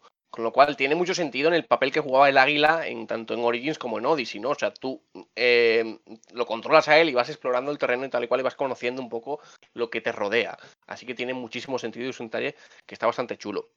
Y a nivel mitológico, lo que decía, pues el productor dijo que sí, que van a tener mucha influencia, que no va a ser el God of War, y lo dejó bastante claro, no vamos a tener un juego enfocado a la mitología, pero obviamente tiene influencia, porque los vikingos eran una, una sociedad que le daba mucha importancia a los dioses, y hacían rituales y, sacrificios y, to- y todo esto, con lo cual eso tiene que estar presente. Y ese por ahí por donde va a ir, que nadie se crea que esto va, que va a aparecer de repente Odín y va a pelear con nosotros Odín. No, no, nada de eso, simplemente va a ser la influencia a nivel religioso por- o a nivel cultural eh, por esa parte. Lo, lo que quería decir también yo, cuando sobre la relevancia de las mujeres en la sociedad vikinga, eh, Ubisoft publicó un question and answer en el que una de las preguntas era, dice, pero es, eh, ¿es verosímil y es realista a nivel histórico que, que, metáis mujeres vikingas? Y dice, a ver, nos hemos basado en la percepción de los vikingos sobre el mundo, que hemos leído a través de sus leyendas, de su, de su folclore y demás. Y tienen, eh, la sociedad vikinga adoraba a diosas viking, a diosas guerreras. De- la- las mujeres tenían una gran presencia activa en las leyendas nórdicas y nos hemos basado en esa percepción del mundo para poder incluir mujeres guerreras. Ellos contemplaban a las mujeres como, también como guerreras, no como simples amas de casa, que también, como habéis dicho, había mujeres gra- granjeras y demás pero tenemos la figura de las Shell Maiden, que eran chicas que consagraban su vida al campo de batalla, en vez de, eran doncellas guerreras porque en vez de casarse y dedicarse a tener hijos, se dedicaban al campo de batalla. Pues como decía, dejamos esto para la, semana que viene, que, ese, debate es bastante interesante. Y vamos a, mm, a dejar aquí Assassin's Creed porque nos estamos ocupando mucho terreno de actualidad y podemos hablar de todo este asunto. Pero es interesante sobre todo si aclaramos cosas como la cacho Laura, porque hay gente que dice, pero ¿por qué una vikinga si a lo mejor, oye, no sabe ese tipo de detalles? Pero bueno, va- ya, ya seguiremos hablando sobre ellos, sobre todo por el gameplay, ¿no? Que imagino que la semana que viene va a dar mucho de qué hablar. Pasemos, pasemos página, que tenemos más cosas. Eh, Exacto, exacto. Vamos a pasar página porque si hablábamos antes de Xbox y de esa presentación, eh, también se espera obviamente la de PlayStation 5. Y ojo porque se podría retrasar un poquito más de lo que esperábamos. Hablábamos de mayo, pero puede que sea a comienzos de junio. Y es que estamos todos locos por conocer más detalles sobre PS5, yo por lo menos. Eh, detalles ya y diseño. Y precio, porque el precio últimamente se rumorea que va a ser alto y me tiene bastante asustado ese tema. Pero habrá que tener paciencia de momento. Parecía que mayo iba a ser el mes, por fin, donde podríamos ver el diseño y saber el precio, pero nos llega un rumor desde Resetera de un usuario al que hay que tener bastante en cuenta. Se trata del periodista de, que- de GamesBeat, Jeffrey Group. ¿Lo he dicho bien? ¿Group? ¿Grab? No sé. Bueno. Jeffrey Group, que ya nos adelantó un Nintendo Direct con mucha antelación. Y que nos dice en un hilo sobre PlayStation Next Gen que la presentación de PlayStation 5 está planeada para, ojo, y da fecha concreta el 4 de junio. Evidentemente, pues habrá que esperar a que Sony mueva fichas de, de una vez por todas y confirme su evento de presentación de la consola, pero lo que tenemos claro es que mayo y junio están siendo los meses clave en el mundo de los videojuegos, que este señor no habla por hablar, o al menos eso parece en sus anteriores publicaciones, y que sí que es verdad que el 4 de junio no parece eh, un mal momento, ni un mal- una mala fecha para dar el bombazo. No sé qué pensáis. Pues em, a mí me choca un poco porque ah, también salió una información esta misma semana que decía que en la próxima revista de, de PlayStation se iba a hablar de juegos de PlayStation 5, incluso se mencionaba Horizon, aunque tuvieron que matizar ahí un poquito que no se referían al juego, sino a un, un cómic o algo así que va a salir sobre, sobre el juego. Y lo fechaban para su, su lanzamiento el día 2, el día 2 de junio, con lo cual no me cuadra un poco las fechas, ¿no? No creo que la exclusividad sea de la revista, en papel, ahora mismo tal y como estamos, eh, no sé, no, no, no, no me encaja mucho, así que no sé si creerme mucho esa fecha del 4 de junio o, no sé, pero bueno, como dices, es bastante fiable la fuente, así que mm, me deja un poco en duda, ¿eh? No sé, esas informaciones contradictorias ahí, no, no sé cómo, cómo analizarlas. A ver, yo sinceramente, eh, ante, ante todo tipo de informaciones de, de filtraciones, rumores y demás, hay que ir con cuidado siempre. Pero sí que es verdad que justo ayer eh, Jeff Keighley anunciaba el Summer Game Festival. Luego hablamos eh, de eso, luego hablamos de eso. Sí, sí, no, pero creo que voy a decir que como, que como ha Vale, vale. anunciado- se ha anunciado eso, que va a ser una especie de anuncios entre mayo y agosto, o junio y agosto, pues me cuadraría que a lo mejor, eh, a ver, no por contradecir a la, a la revista oficial, pero sí que se inserte, porque el logo de PlayStation aparece en el festival este, eh, se incluya dentro de las fechas en las que se vaya a organizar el, el- todo el evento digital. Por eso sí que me cuadraría. Hombre, el caso es que Sony está haciendo lo que le da la gana. Quiero decir, cada vez que elucubramos un- una estrategia o nos ponemos No. a calentarnos sobre qué está bien, dónde cuadra todo y tal. Buah, al principio de, de año estábamos diciendo, Buah, tiene que ser en febrero, pero 100.000. Luego tiene que ser en no sé cuándo, pero 100.000. Y al final Sony hace lo que quiere. Entonces, si este señor tiene por lo que sea algún tipo de información, puede que sea cierta. También os digo, a lo mejor él tenía la información antes de todo este tema de los retrasos de, las sofás y demás. Así que a lo mejor también se puede mover esta fecha que él tenía, que igual era cierta, pero que ahora se puede ver retrasada. Es que iba a decir que no, no, no es que esté haciendo lo que le da la gana. Bueno, en parte puede ser que también, pero es que mm, hasta Nintendo, y siento meterla, pero luego vamos, vamos a hablar de ello. También supuestamente esperábamos que fuera en junio y al final mm, se va a mover un poco la, la fecha. O sea que yo creo que en parte es porque. Yo creo que al final la única que va a cumplir, yo creo que es Xbox con su, cal- con su calendario de esquema. Porque es que desde el principio se ha mostrado súper. eh, ¿Qué?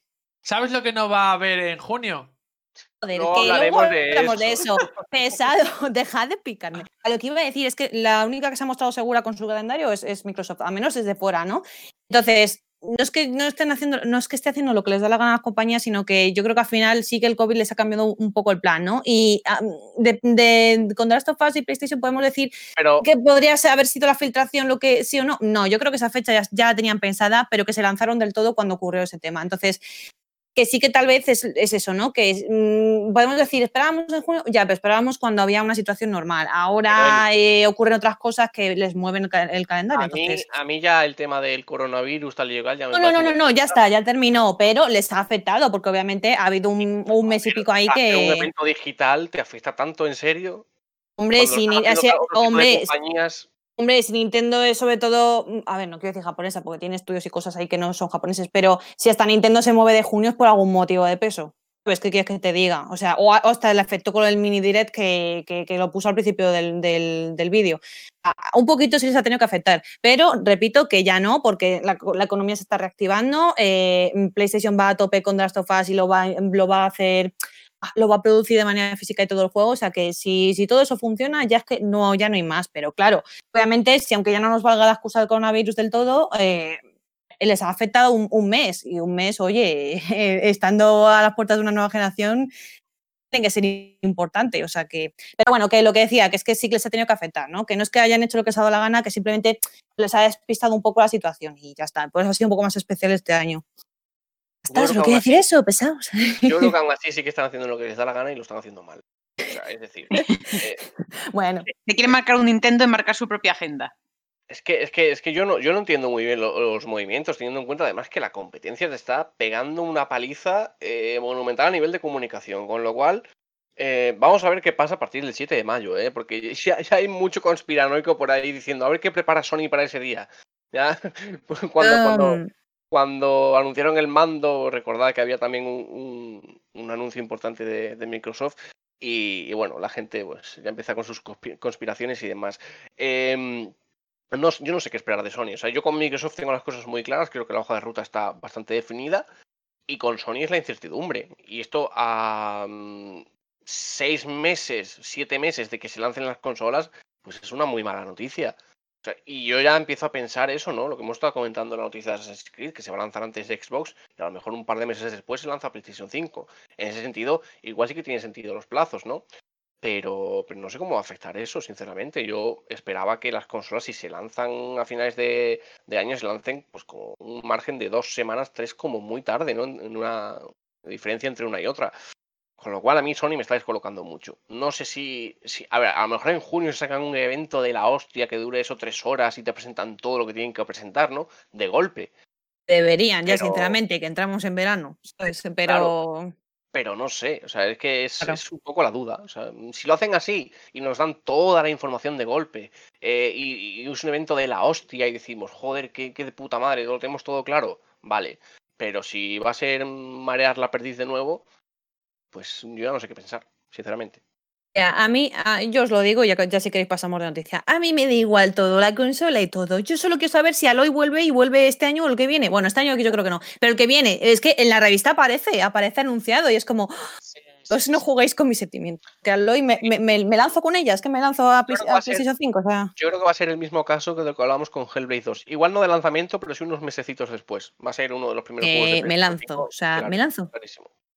Pues En fin, eh, como, es, eh, como es la incertidumbre y tenemos ahí esa posible fecha del 4 de junio, esperaremos a saber noticias de PlayStation. Vamos con lo que anunciaba, bueno, con lo que adelantaba Juanpe hace unos minutitos.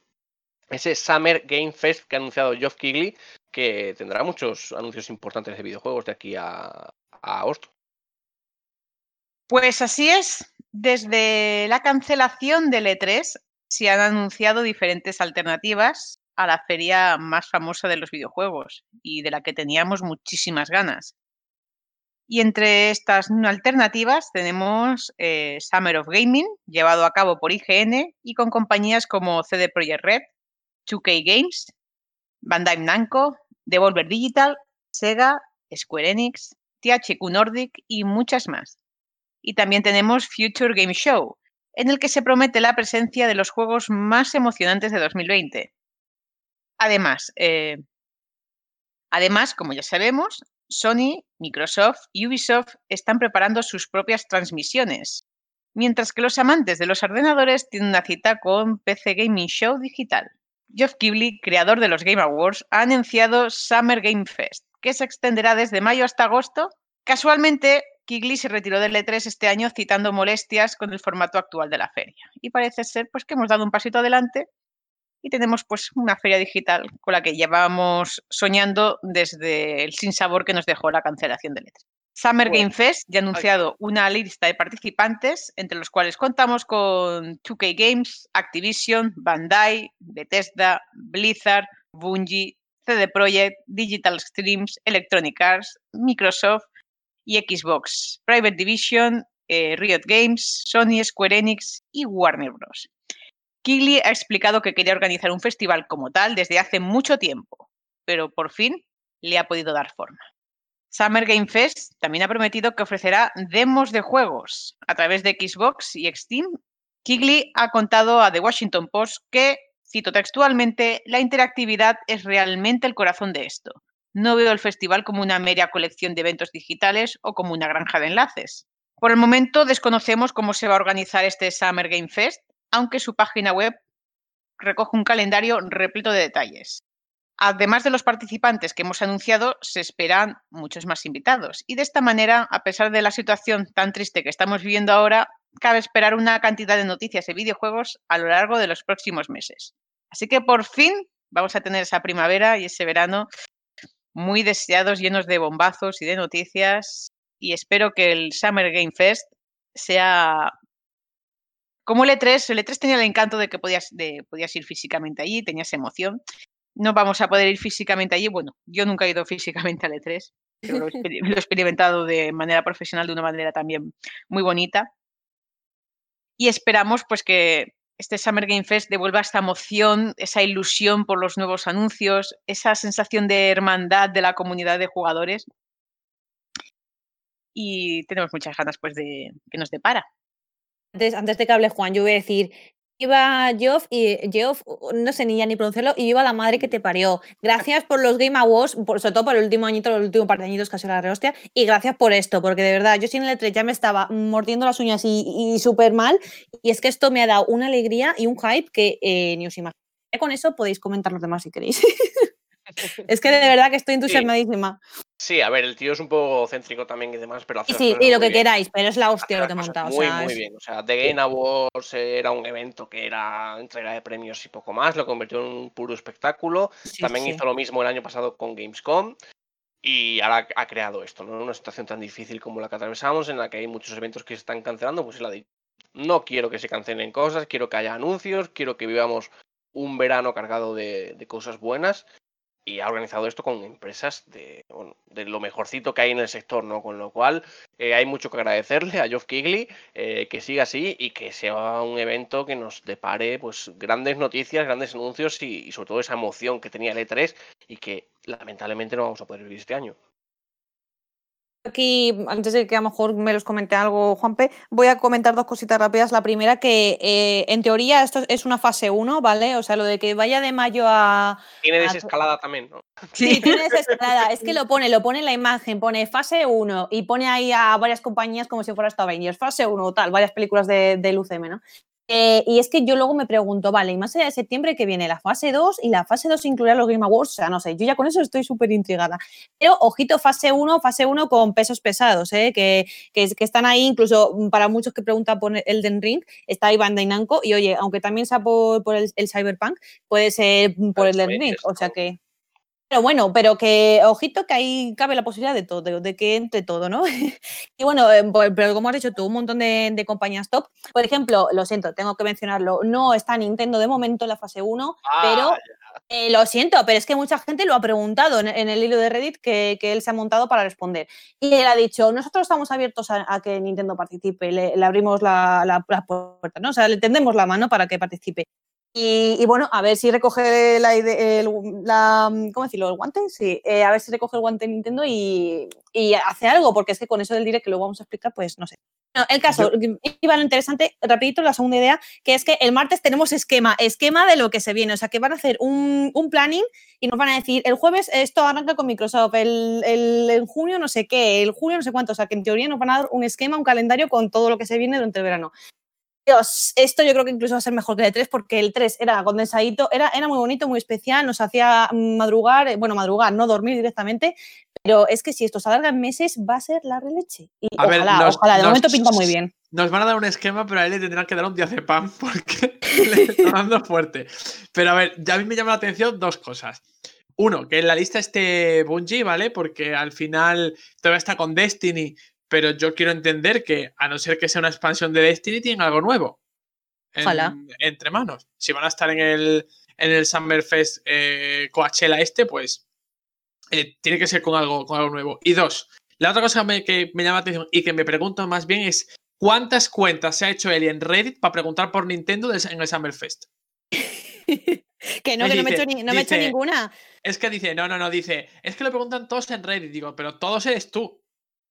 Todos eres tú. ¿Cuántas No, cuentas? que no, que no, que no, que busques, eh, no sé si lo, por los tweets de él o en el, directamente en el hilo de Reddit, que es que la gente ha preguntado porque era muy llamativo, que veías un montón de juegazos ahora eh, de, de- de todas las compañías, e incluso de Last of Us, ojito, que también puede ahí caer con, con algo de PlayStation. Eh, bueno, y se espera, ¿no? Ya que estamos, pues obviamente. Pero que es que era muy significativo que no se viera nada de Nintendo. O sea, ¿sabes? Porque, joder, eh, las- es lo que repito y lo que diré luego. No, me, no quiero adelantarme, pero la segunda mitad de año de Nintendo es desoladora. O sea, no tiene nada, nada con fecha y poco anunciado. O sea, que Luego vendrá Marius y te pasan a las tonterías. No te luego se me pasan las tonterías, pero igualmente, eso ya lo he dicho muchas veces, no es suficiente. Pero bueno, dejad que luego ya me, me, me explaye yo la, la noti. No voy a, no voy a Ah, explayarme ya te ahora. de Nintendo. Ah, Sí, la- pero porque viene- en cada noticia. Joder. Porque está relacionado, tíos. Es que... Os lo metéis vosotros, porque antes ha sido Melo que ha dicho, pero Nintendo no se quede de la liga, pero a ver, también sois vosotros. Bueno, a ver, va- vamos, vamos a dejar este tema aparte porque como nos esperan meses de, de grandes noticias y, y va a ir avanzando todo esto que ha Sí. anunciado Keighley, pues tendremos mucho tiempo de, de hablar de ese Summer Game Fest. Vamos con. Esta, esta va a ser una noticia muy breve, ¿eh? No lo quería meter en el debate que vamos a tener después sobre The Last of Us, pero es importante saber que PlayStation ya ha revelado el espacio que ocupará The Last of Us parte 2. Vais a mucho espacio. Y ahí se acaba la noticia. No, a ver. el 19 de junio sale de las Sofas parte 2. eh, todos lo sabemos. Y va a ser la misma estela que, por ejemplo, Red Dead Redemption 2, al que, del que hablamos también bastante en su momento cuando se desveló el, espacio que va a ocupar en, disco duro. Eh, como ya sabíamos, The Last of en físico va a llegar en dos discos y esto se va a traducir. eh, vamos, lo, lo que va a ocupar el juego en, en la consola serán 100 gigas. Vamos a requerir como mínimo 100 gigas de espacio en el disco duro para instalar The Last of Us parte 2. Así que si por algún casual todavía tenéis en la consola Red Dead Redemption 2 y Final Fantasy VII Remake, pues bueno, que sepáis que vais a tener que elegir, cortaros un dedo y mm, poder instalar The Last of Us parte 2. Pues, pues ahí queda. O sea, 100 gigas yo creo que ya se está instalando este, este tamaño para juegos de esta magnitud. Sí, ¿no? sí, sí, se tiene que instalar, si no te queda otra. Sí, sí, sí, sí, completamente. Eh, está instaurando, para que no me hagas el chiste otra vez, eh, esta, esta- esta medida para juegos de, de gran magnitud, Red Dead Redemption 2, eh, Final Fantasy VII Remake, aunque Final Fantasy VII Remake era en 90, pero bueno, así sigue siendo una bestialidad. Pero, pero sí, eh, y es lo que indica el final de generación, ¿no? Ya los juegos están superando el límite, requieren más espacio y es lo que toca. Tiene pinta que The Last of Us va a ser un juego de una enorme magnitud a nivel técnico y, a nivel de, de historia supongo que pues nos dará esas 30 o 40 horas que esperamos y esos 100 gigas que vamos a tener que, que- que gastar para esa fecha que ha dicho Juanpe, 19 de junio, luego lo comentaremos de manera mucho más amplia en ese debate que vamos a tener sobre The Last of Us. Lo, Pues dejamos para, lo dejamos para luego, sí, ¿no? sí, sí. Por eso no comento. sí, sí, sí. vale, vale. Pues, Para el melón de luego. Sí, pues tratado este tema breve para, para no, no tratarlo en el debate sobre The Last of Us y su tamaño, vamos a la noticia que venimos anunciando durante todo el programa, en la que él y, y Juanpe pues lo han destripado prácticamente todo, y es que Nintendo no va a tener un direct eh, en las fechas del E3 como, como estaba previsto. ¿Cómo se decía eso de Cry, cry sin y no sé qué, ¿no? Pues Cry sin Ellie o algo, o algo así quería yo decir.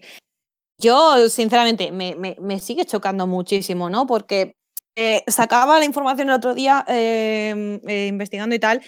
Hay un contador por aquí de, pues ya no sé ahora mismo, si estamos, ah, pues a lo mejor ya son 241 días, si no me equivoco, eh, a, día de la grabación, ¿no? Que no tenemos un Nintendo Direct grande. O sea, que el último fue el 4 de septiembre y ya más de un mes desde el mini direct. Entonces, me resulta la, vamos, a decir, la hostia de extraño que Nintendo se caiga de, junio, de que no. Porque es que en un principio, em, salvo eso, Bethesda o las otras, eh, ya también iba a información, pero a ver, sí que es verdad que nunca se, creo que nunca se pronunció, pero joder, que se esperaba, porque es lo que decía antes, si la segunda mitad de año la tiene desoladora, porque es que el Bravely, por ejemplo, no tiene fecha.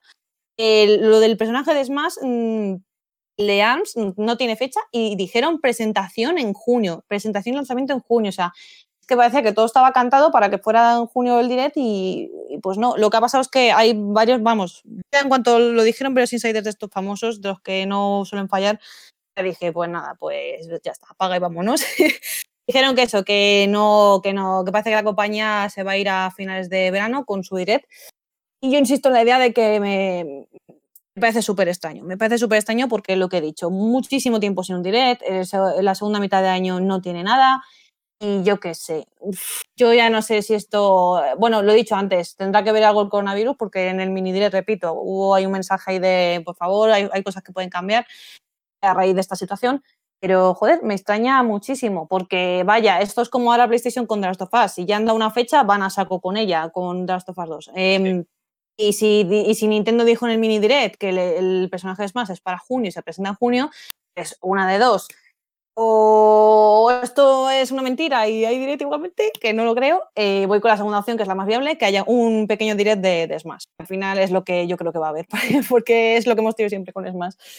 Este es más, vaya. Así que yo creo que lo, lo único que podemos esperar de Nintendo ahora mismo es eso. Sorpresa, vaya, que ojalá, ojalá diga mayo, yo también me apunto a la fiesta esta y, no el Summer, ojo, digo a la fiesta de, venga, Xbox, la otra, no sé qué, y de presentar cosas y me monto aquí un direct rápido y, barro a todos. Em, no lo sé, no lo creo. Ya por lo, por lo que eso, que son varios insiders los, vamos, varios insiders famosos, detalle, eh, de los de fiarse. Si ya ellos dicen que, que esto pues, que es así, pues nada, mm, toca esperarse a finales de, joder, no sé, me parece súper extraño que nos vayamos a junio, uy, a junio, a, a agosto o a en septiembre también entraría por los pelos en verano, ¿no? Sí. Eh, mm, es que me parece súper extraño porque, repito, es que no hay, no hay fechas del Bravely, no hay fechas de, de- de nada más allá de junio, julio, o sea, es que Es que, no es sé, que, no sé. eh, con Nintendo eh, pasa una cosa curiosa, ¿no? Al final Nintendo sí que es una compañía que te hace un direct y te dice el mes que viene tienes este juego y tal y cual, pero claro, si van a dejar todo para septiembre y tal, es que tienen mucho que anunciar. O sea, es que, es Y, que, que como tú dices, es que a, a partir de Xenoblade, ¿qué hay? Eh, no hay Y prácticamente nada, nada. el, el Brave, Bravely, pero es que el Bravely, vamos a ver siempre, no es suficiente. Y joder, si los rumores apuntan a que están ahí los Mario y tal, y, y algo más tiene que haber supuestamente, pues, porque joder, eh, estamos en el año que estamos y tienen que petarlo con algo, sinceramente. A mí el que el Zelda se vaya 2021 no me, no me motiva. O sea, yo, yo sería la releche, vamos, me parecería la releche que se, que se presentara, bah, que se lanzara, perdón, eh, en diciembre ahí con la nueva generación casi ahí pegándose. Pero No puede ser- mira, te voy, a exponer, te voy a exponer una cosa, Eli. No puede ser que a lo mejor Nintendo tampoco tiene tanto material como para hacer un direct muy enorme, pero que te pueden dar Hostias. pildoritas. No, o sea, bueno, sí, puede ser porque realmente ahora últimamente lo que hace es lanzarlo a través de redes sociales, ¿no? Porque, por ejemplo, el último de Animal Crossing, ¡pam! eh, a Twitter, ah, ahí está. decir yo que igual, por ejemplo, lo que nos comentaste de Pokémon, que se anunció así de. de- Sí, pero con, con Pokémon sí se ha hecho, esa es, esa es la cosa. Con Pokémon sí se ha hecho que de repente, toma, hace el remake anunciado, sin más.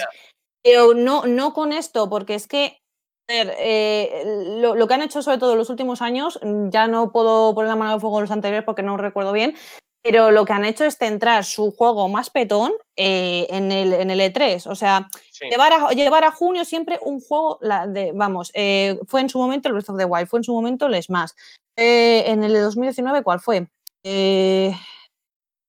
Ahora estoy perdida. No sé, el caso que es que siempre han llevado un juego petón, luego varios petones. Ah, también estuvo ahí Luigi's Mansion en el 3, tal, que tuvo su, su espacio grandote y una ambientación todo chula.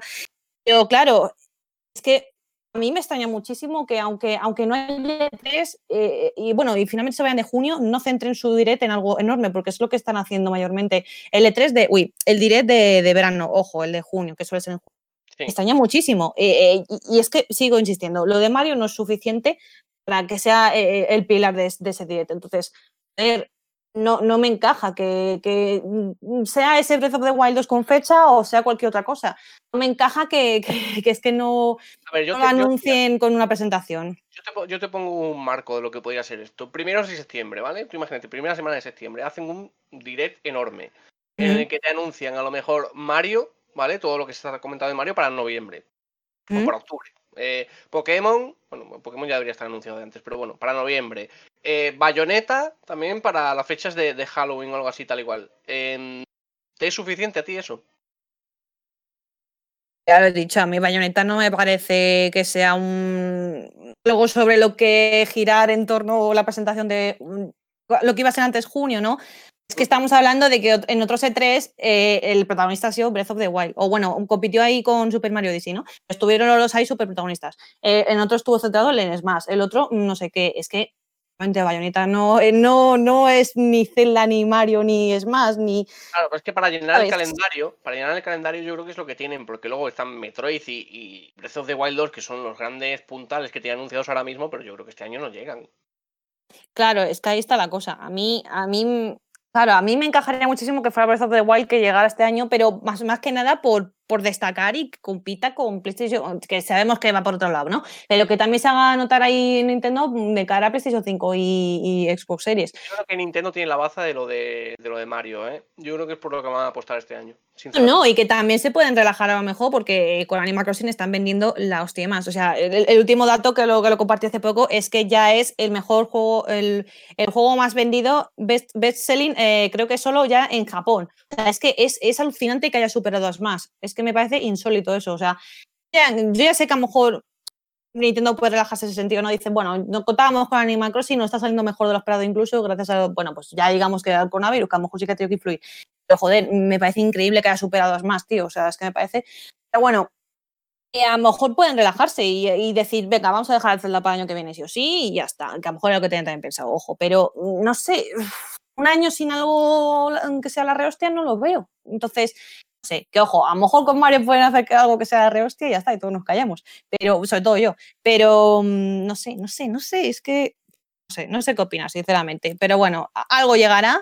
A ver si, si se suma al Summer Festival este, al Summer Fest, y, y nos sorprende. Porque yo qué sé, yo, yo sí que con Nintendo ya es claro que estoy más perdida, ahora sí. Porque no sé, me ha, me ha descuadrado mucho lo de junio. Pero bueno, a ver finalmente qué pasa. Pero ojo, yo insisto, esperamos de momento, a ver si en algún momento de mayo lo del Pokémon, a ver si es verdad. Y luego en junio el direct de, de Smash, porque ya, a ver, Sakurai está loquísimo. Y si se lo graba él solo se hace falta, ¿sabes? Sí, pero yo, yo creo que ya, a ver, es, es más, es un juegazo, eh, lo ha petado mucho, pero yo creo que ya no es un reclamo suficiente para. No, no, no, no, no, no, ya, ya, ya. Pero digo que yo estoy hablando de lo único que podemos esperar ahora casi seguro, ¿no? Sí, no, eso, eso está claro. eso está- Claro. Y, y yo lo que te he dicho, si, si lo van a guardar para mm, finales de, de verano y demás, eh, puede ser eso. O sea, que te den tres buenos anuncios, no asuntos bombazos eh, que puedes esperar, que a lo mejor sí te dan un teaser de algo que están preparando y demás. Pero, pero yo no esperaría, no esperaría mucho de Nintendo este año, ¿eh? No, Por no, no, que ya, ya al final, sí, al final va a pasar eso. Yo creo que a lo mejor 2020 es van a, entre comillas, relajarse un poco. Digo entre comillas porque, joder, entre Animal Crossing y si se anuncia lo de Mario con el, bueno, el Seno y Bravely no, no es para tanto, ¿no? Pero oye, también están ahí, están guays. Pero a lo mejor es eso, están un poquito como digamos en barbecho y los años que viene, eh, bueno, en los años siguientes, a Metroid, pa, Bayonetta, pa, Breath of the Wild 2 y los que les queda. Que a lo mejor hay sorpresitas, por favor, ese Pikmin nuevo, yo ahí lo dejo. Eh, pero a lo mejor, a lo mejor también puede ser, porque ya lo han dicho, ya están a, a- a mitad de generación, para ellos ya Switch está a mitad de su vida, o sea que tampoco va quedando tanto. Ojo, un nuevo Donkey Kong también, lo pienso. O por favor, sería la leche. Que es que, joder, el Tropical fue la leche, tío. Esto es como con el Rayman. eh, son unas plataformas que, joder. eh, Rayman, por favor. y sí, Rayman también. Es que de verdad que necesito ese tipo de plataformas porque, joder, eh, son maravillosos. Bueno, a ver qué pasa finalmente. A lo mejor tienes razón y, y este año no, no tienen un juego ahí en el que entrar, eh, pues eso, si ya no hay E3, pues. Pero igualmente, ah, ellos no sabían que no iba a haber E3 ni que se iba a montar la que se ha montado con el virus. Entonces, a lo mejor ya tenían eso. A ver, de... Sí, pero Nintendo puede confiar mucho en Mario. Es que sabe que, que Mario es una franquicia brutal y que Sí, le sí, va, sí, le sí, a sí, sí, cosas. pero claro, la cosa es, yo te diría, un nuevo Mario, más que traer los Marios petones de otras, de otras generaciones, de otras Igual, consolas, Igual un nuevo Mario, pack, ¿sabes? Igual está incluido en el pack de anuncios. ¿eh? Hostia, me parecería demasiado generoso por parte de Nintendo. Ya sabemos cómo es Nintendo con los precios, ¿eh? O sea, ya te digo. En el, en el pack de anuncios, quiero decir que a lo mejor te anuncian lo Ah, de pack de anuncios. y demás y te dicen, y tenemos un nuevo Mario en camino.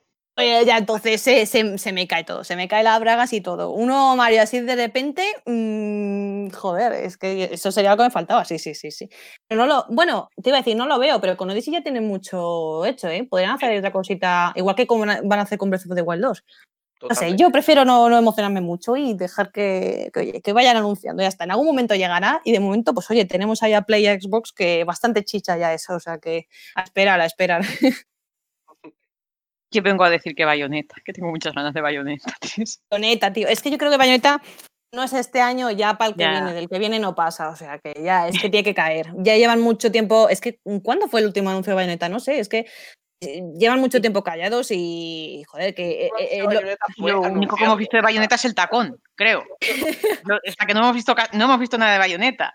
Sí, los únicos anuncios que han dicho es progresa, progresa, el desarrollo progresa, pero coño, progresa no, que, que venga, que, que, que, tíos, que tampoco, si esto lo tenéis hace cuánto, tres, cuatro años o cuántos años, joder, que, que Platinum está a tope, o sea, no me ve- vendáis aquí ahora otra moto. Esa es la clave, ¿eh? Platinum. O sea, el, el momento en el que está Platinum, porque también tienen Babylon's Fall, tienen, ahora también están implicados en el desarrollo de, de Nier Replicant eh, y todo lo que, lo que pueden tener por ahí, ¿no? O sea que al final, no sé, igual están dejando un poco bayoneta, por- por- también por orden de Nintendo puede ser, ¿eh? Le han dicho, oye, este año vamos bien, nos está yendo bastante bien, tomaros más tiempo, no sé. Sí, que- sí, por poder puede ser tantas cosas, por eso digo que bueno, pero jolín, que no debería ya pasar del año que viene, repito, que No, no, joder.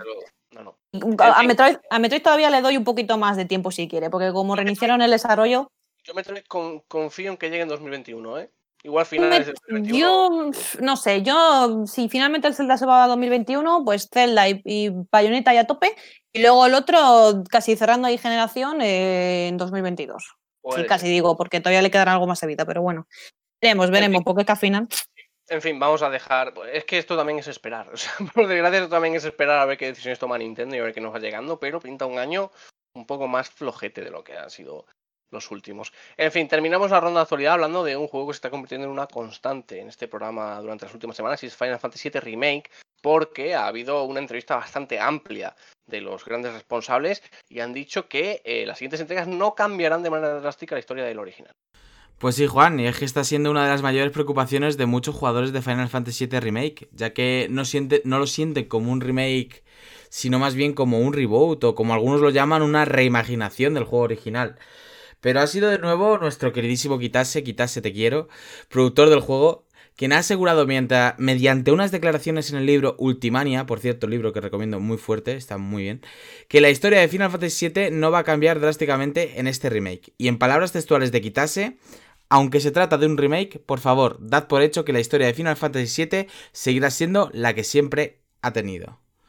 Aunque parecen declaraciones bastante contundentes, habría que cogerlas con pinzas porque, visto el final de esta primera parte del remake, es muy probable que este juego sea un juego que pueda co coexistir con el original más que ser un remake del mismo. O eso es lo que pensamos muchos y hemos tenido aquí teorías y debates en, en Radio para Gamers.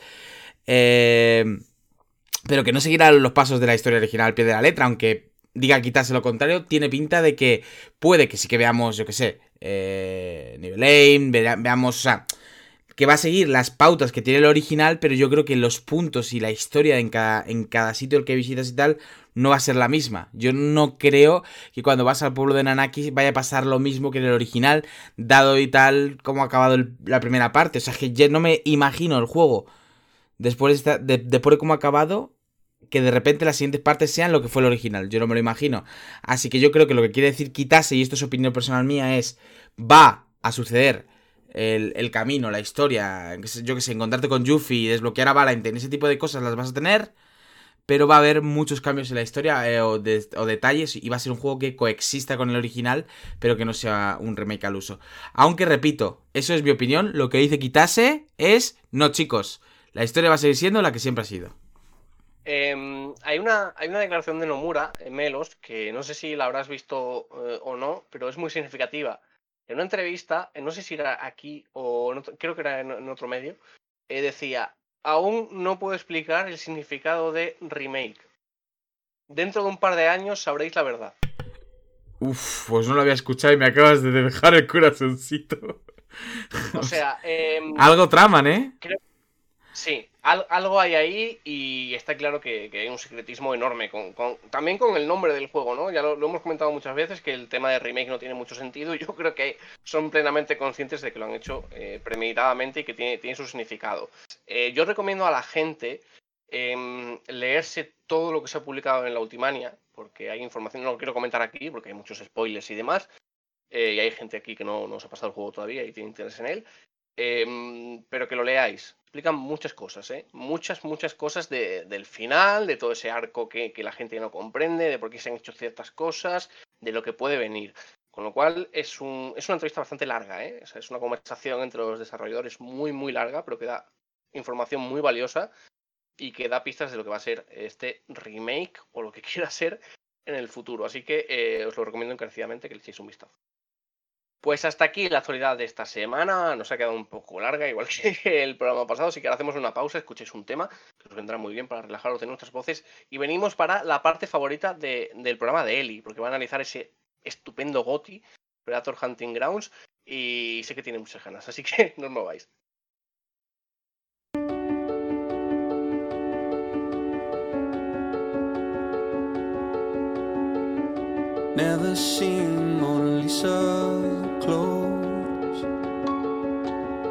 But I've seen perfection under your clothes. Yeah, we fell in love and we built a home.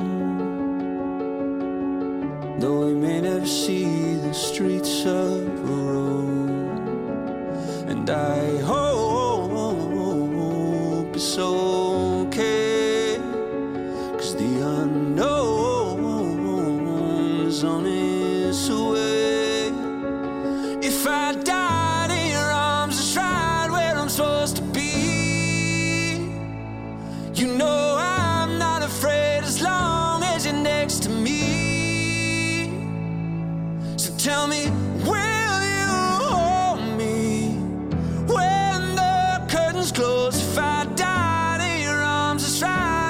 supposed to be.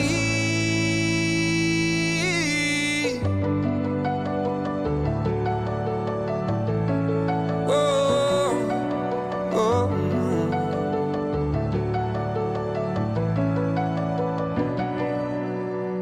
No, we may never sleep under northern lights, but I've seen the stars flicker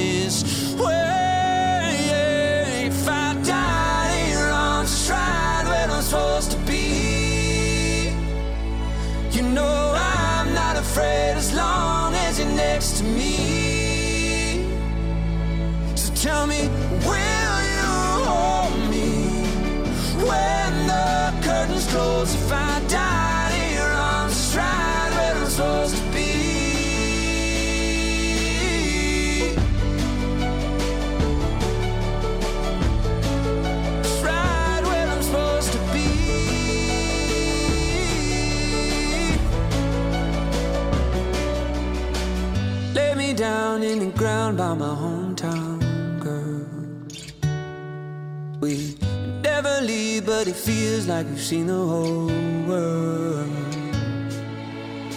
A thousand cheers for the tears on your parents' roof. Forget my fears every time that I'm under you. All along, all I needed was you. So I swear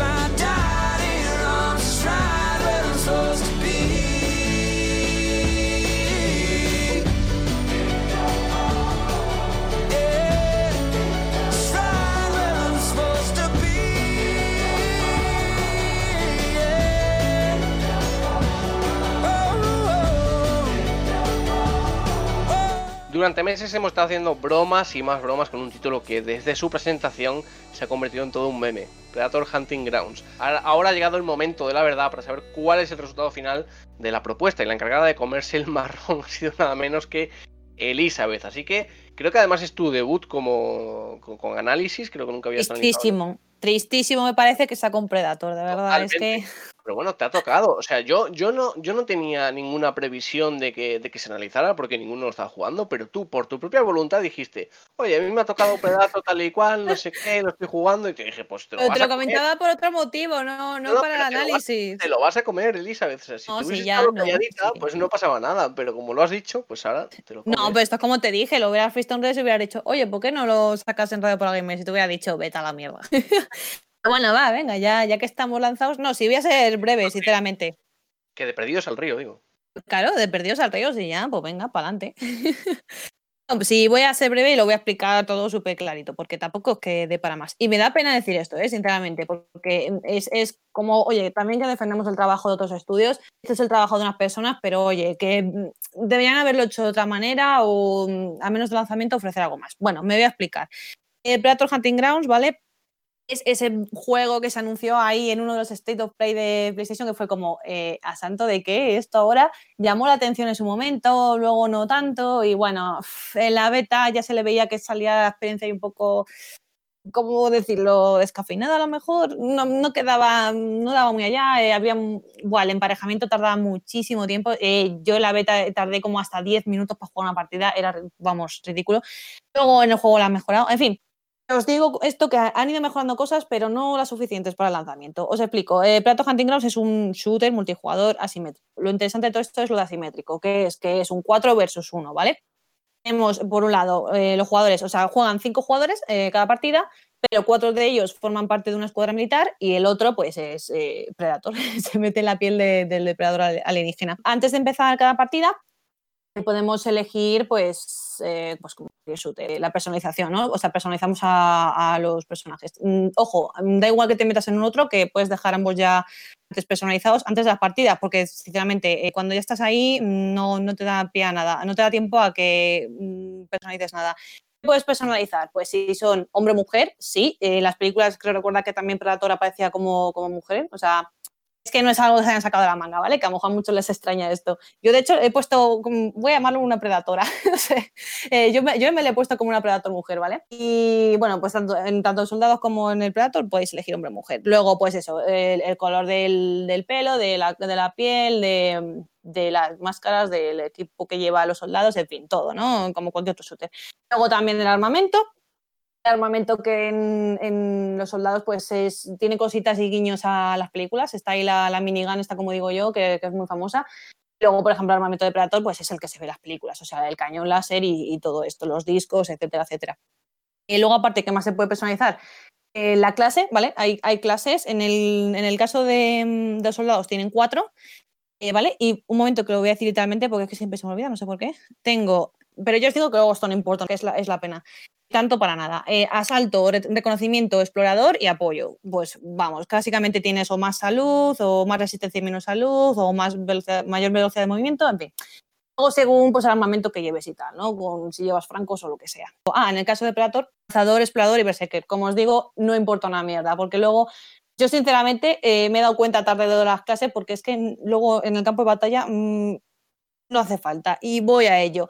¿Qué pasa una vez que personalizas a, cada personaje, ¿no? Tanto a Predator por si juegas con él o, a- o al soldado por si te metes como escuadra. Vas a las partidas y voy a explicar cada uno por separado porque es diferente, que cambia la jugabilidad, vaya, obviamente. En el caso de los soldados, pues nada, es un, un más. Te metes, tienes una misión con diferentes objetivos, ¿vale? Mayormente estos objetivos, o sea, lo que mola de Predator es que, digo, sobre el papel parece que tiene mucha variedad, ¿no? Eh, que si narcos, que si no sé qué, que si tal, pero luego te explican, vamos, unas historias así que, que son diferentes y dices, joder, vale, hay variedad, pero es que luego entras, es mayormente o acabar con una persona, o, recopilar información, o destruir ciertos objetos, o poco más. Entonces, mm, eso se queda ahí un poco al final que dices, pues un quiero no puedo, de, te digo que tengo un montón de cosas, pero luego es un que no, no sé, no me, no me ha gustado mucho en ese sentido, ¿no? Que parecía la beta, la beta, yo decía, vale, qué variedad de misiones.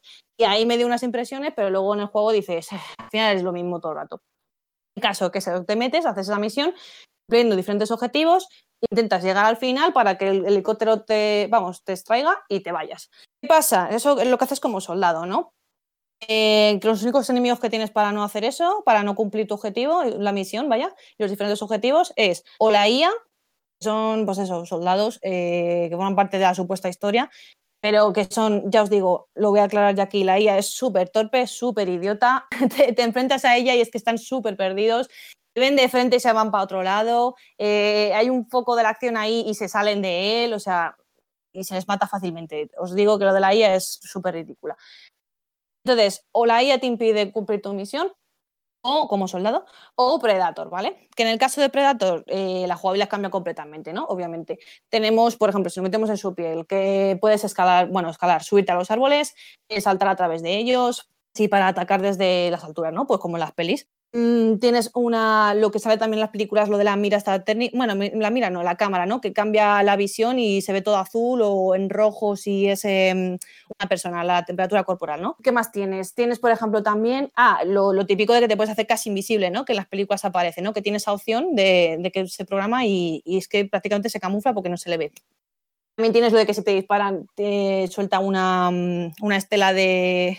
Una estela, de sangre verde y le puedes seguir con eso, ¿no? Esa es la jugabilidad de Predator. Y Predator, pues solo tiene esa misión: acabar con los otros soldados y, conseguir el trofeo humano, ¿no? Que es lo que hacen las películas, que es pues la típica, el cráneo con. Lo típico del cráneo con. con ah, lo diré, con la columna vertebral, ¿no? Que la arranca ahí. Y de hecho se ve. Esas escenas se ven ahí, es lo guapo. ¿Qué pasa con todo esto? Que es que luego, mm, ya os he dicho con los soldados, que es que es una tontería, por ejemplo, enfrentarse a la IA porque es que mm, es tonta.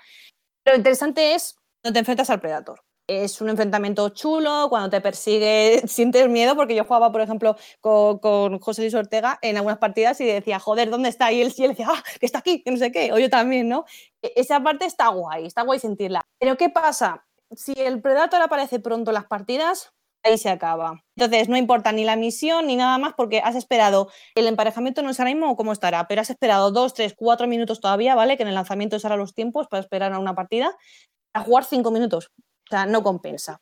Una cosa, eh, yo no sé si no te estoy entendiendo bien o, o- o es que es así. Eh, Entonces, ¿un- ¿no hay un jugador que controla a Predator?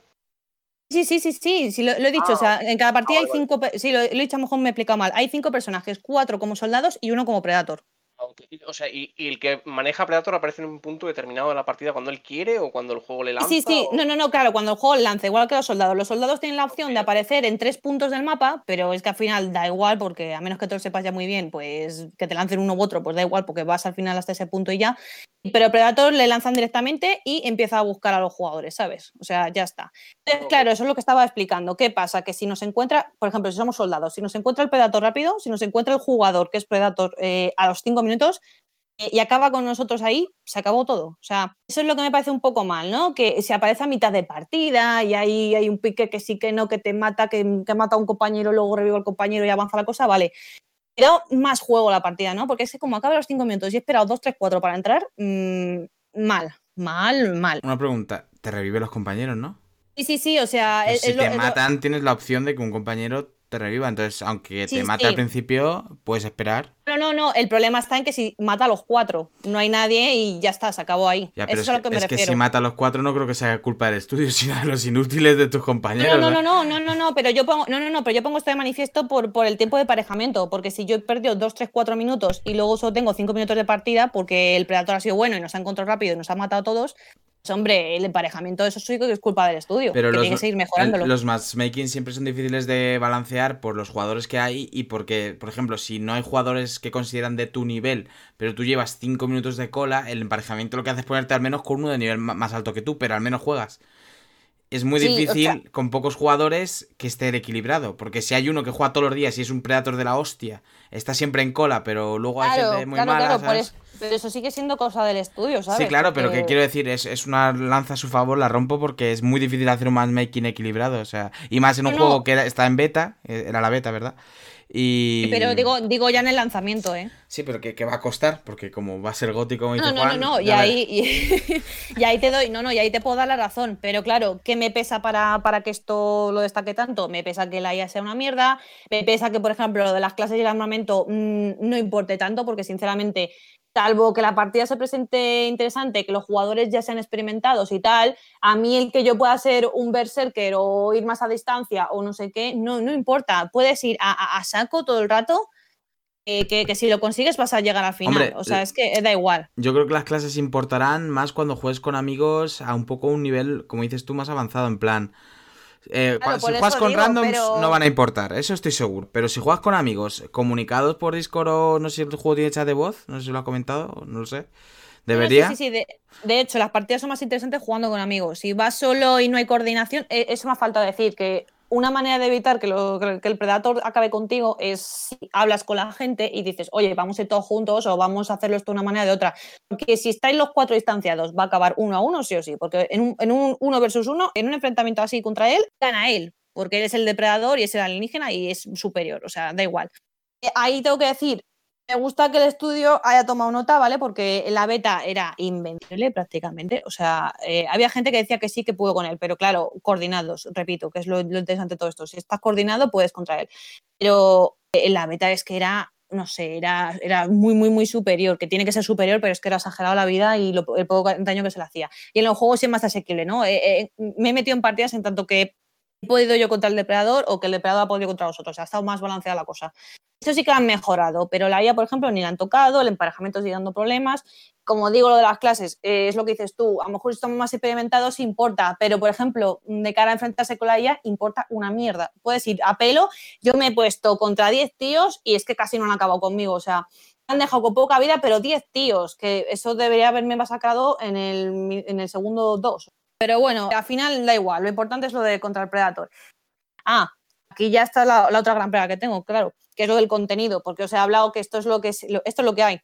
Te metes partida rápida, eliges si quieres ser escuadrón o depredador, y ya está. Eh, haces las misiones estas y ya está. Y no tienes más modos de juego.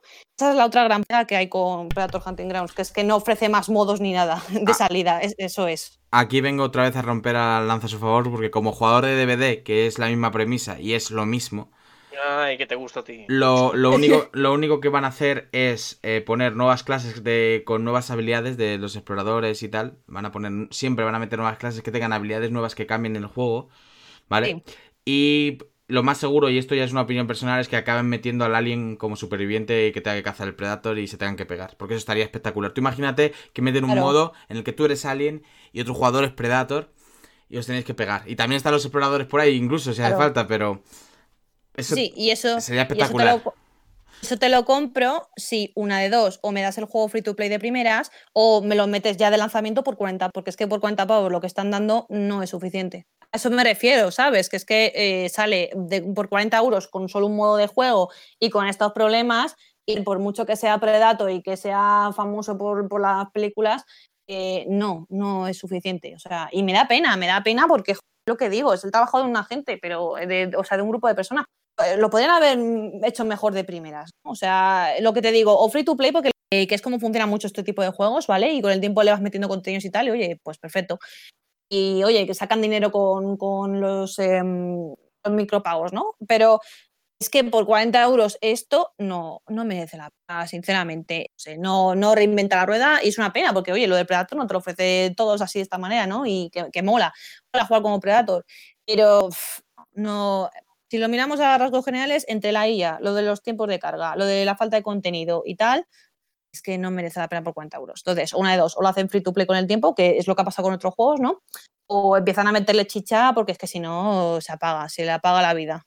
Así lo digo. Entonces, eso, ¿lo recomiendo? No.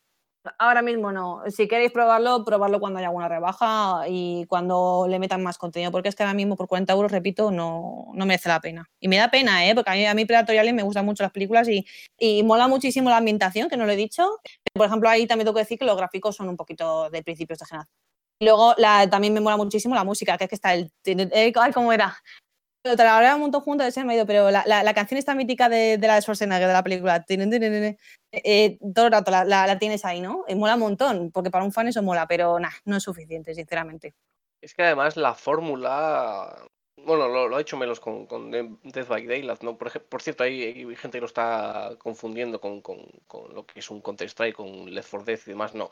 Es más el estilo de Death by Daylight y de, y de Evolve, que yo creo que es el ejemplo más Wolf, claro. que sí, tiene- sí, sí, y Wolf. ujú. que, que además yo no está siguiendo el mismo camino que Evolve, ¿no? O sea, eh, al principio, como. Bueno, Evolve hizo más ruido. Una Eh, tristeza, ¿eh? Que a mí me gustó, ¿eh? Sí, sí, sí, pero hizo- mucho ruido y, y Wolf y, y pintaba muy bien y al final se quedó en, en- en nada prácticamente, ¿no? Eh, este ya se veía desde el principio que no, que no. O sea, Hombre, si, si le sumas ese, ese pase de temporada ruinoso que, que sacaron, creo que fue en Evolve, pues no me extraña que la gente se fuese y dijese, mira, y te quedas. Sí, sí, sí, completamente. Y en el caso de Predator, pues ya desde el principio, por, por los gráficos y por cómo pintaba, decías, uff, esto, esto pinta feo, ¿no? Y si además es un poco aburrido, como dice Eli en cierto sentido, y que no, no te propone gran cosa, pues al final la fórmula no está funcionando. O sea, yo creo que es interesante, ¿eh? Como dice, y como dice Juan, pero yo vi gameplays de Evolve y a mí me llamaba la atención, lo que pasa es que luego sí. se desinfló y a este le va a pasar lo Yo lo mismo, tío. jugué, ¿eh? Yo lo jugué y lo jugué bastante a. Evolve. De hecho, creo que tuve que hacer en su momento el análisis. eh, pero. De hecho, creo que fue. A ver, no estoy muy puesto, pero creo que fue de los primeros, si no el primer eh, multijugador isométrico, eh, isométrico, asimétrico, eh, que salía en, en- desde siempre o en mucho tiempo. Eh, fue bastante novedoso en ese sentido, pero creo que no se gestionó bien, obviamente. Pero podría haber dado más de sí, ¿eh? Es que parece que cuando es asimétrico hay algún problema que, que no termina de cuajar o de encajar, no sé, porque ya te digo, si vamos a shooters ya como tal, tipo Call of Duty, joder, hay un montón de modos de juego, o yo qué sé, con Counter-Strike o con cualquier otro, eh, hay variedad, yo qué sé, sigo con el ejemplo de Call of Duty, el modo zombies, el otro, no sé qué, pero es que aquí le ha faltado contenido, le ha Yo faltado... tengo, yo tengo que reconocer que, el, que, el mod- que lo que es el modo de juego, el asimétrico, a mí me gusta, ¿eh? Eh, Sí, no sé, sí. te obliga, te obliga a, mm, a hacer una estrategia sí o sí eh, y, que otro jugador haga de, malo, que siempre el malo suele ser la inteligencia artificial, ¿no? Pues oye, esta vez te estás enfrentando a una persona que te puede poner las cosas más difíciles si no te, las, si no te organizas un poquito. Que de hecho, bueno, posterior a Evolve, pues aunque no como un juego propiamente dicho, como Predator, eh, ha habido juegos que han implementado el asimétrico. Mismamente en Overwatch, eh, un modo de invierno, el del Jetty es asimétrico, es un asimétrico, es, exactamente igual. Es algo, es algo que mola, pero que no sé por qué, que cuando es lo, digamos, lo, principal del juego, parece que ya no. Claro, en un modo, como has dicho tú, vale, pero cuando ya es lo principal, siempre hay problemas o parece que hay problemas, porque habéis mencionado el ejemplo de Evolve y yo estoy hablando de Predator. O sea, al final hay algo que no termina de encajar con estos juegos, pero en el caso de Predator, insisto que es que ha sido por la IA, por lo del emparejamiento por sobre todo la falta de contenido. Le falta, o sea, y a- le podemos añadir un cuarto, una cuarta pega, que a lo mejor hubiese funcionado mejor con free to play de primeras. Ahí ya, pues oye, ha sido cosa del estudio y de PlayStation de no enfocarlo o hacerlo mejor de salida. No sé, ahí ya. Dead by Daylight. A ver, a ver, yo, yo, yo Claro. voy a entrar ahí, yo voy a entrar ahí porque al final la única fórmula, bueno, el único juego que ha funcio- que ha funcionado realmente bien bajo esa fórmula es Death by Daylight. Y teniendo aquí un streamer que se dedica a Death by Daylight, pues nos podría decir qué es lo que ofrece ese juego para que funcione y los otros no. Pues Además, yo creo que la nueva moda es lo que, dice, lo que funciona. Eh, tenemos la nueva moda que es la- el combate asimétrico de 4 contra 1, en el que un jugador es el malo. Y esto lo hemos, lo hemos visto en Day by Daylight. eh, tenemos, bueno, eh, eh, tenemos Space Lords, eh, juego español de Mercury, que también plantea el mismo modelo posible. Estamos viendo ahora el Predator y creo que venimos, eh, se ha apagado un poco quizás la moda de los Battle Royale ahora. Bueno, sigue estando en auge, pero he tenido, se, ve más relajada y ahora pues nos estamos metiendo en la nueva moda que son los 4 contra 1 y creo que va a dar bastante juego en lo que es a nivel competitivo y a nivel de streaming. Oye, hemos, creo que ninguno hemos sido capaz de decir Dead by Deadlight bien, ¿no? Es verdad, ¿eh? Dead by Daylight. hablad por vosotros. los, a- los ases- los asesinos en serie. Dead by no, como mi Daylight. madre, que, le- que pone títulos alternativos a los juegos y al Red Dead Redemption le llama los pistoleros. Bueno, lo que iba a Creo decir, que- que yo creo que Eso. Lo que diferencia Dead by Daylight de, de otros juegos y por lo que tiene un poquito más de éxito, aparte de que vale 6 euros, eh, es que... Ahí está lo que yo decía, Bueno, free to play a ver, no, no, no, de- eh, es un poco trampa lo que he dicho, porque te cobra todos los DLCs. Todos. Y, y lo más importante de, de Bad Daylight precisamente son los DLCs. ¿Por qué? Porque es la variedad. En DVD tienes 20 asesinos y cada asesino tiene un poder distinto. Y igual que los supervivientes, tienes 23 supervivientes o 24 y cada uno de ellos tiene tres habilidades distintas. En Dead by Daylight, para escapar del asesino tienes que reparar 5 motores y salir por la puerta. Y él tiene ese tiempo para cazarte. ¿Vale? Pero eh, según el asesino que te toque, tienes que plantear una estrategia completamente. Hay un asesino que pone trampas de osos que puedes pisar. Entonces es una partida en la que tienes que jugar a buscar trampas. Luego hay un asesino que es un ninja, un Oni, un, samurái, perdón. Que lo que hace es que corre como un loco con, con un canabo, que es un, un arma gorda, y, y de un solo golpe te tira. El, el resto de asesinos te tiran de dos. Pues ese te tira de uno. Un canabo.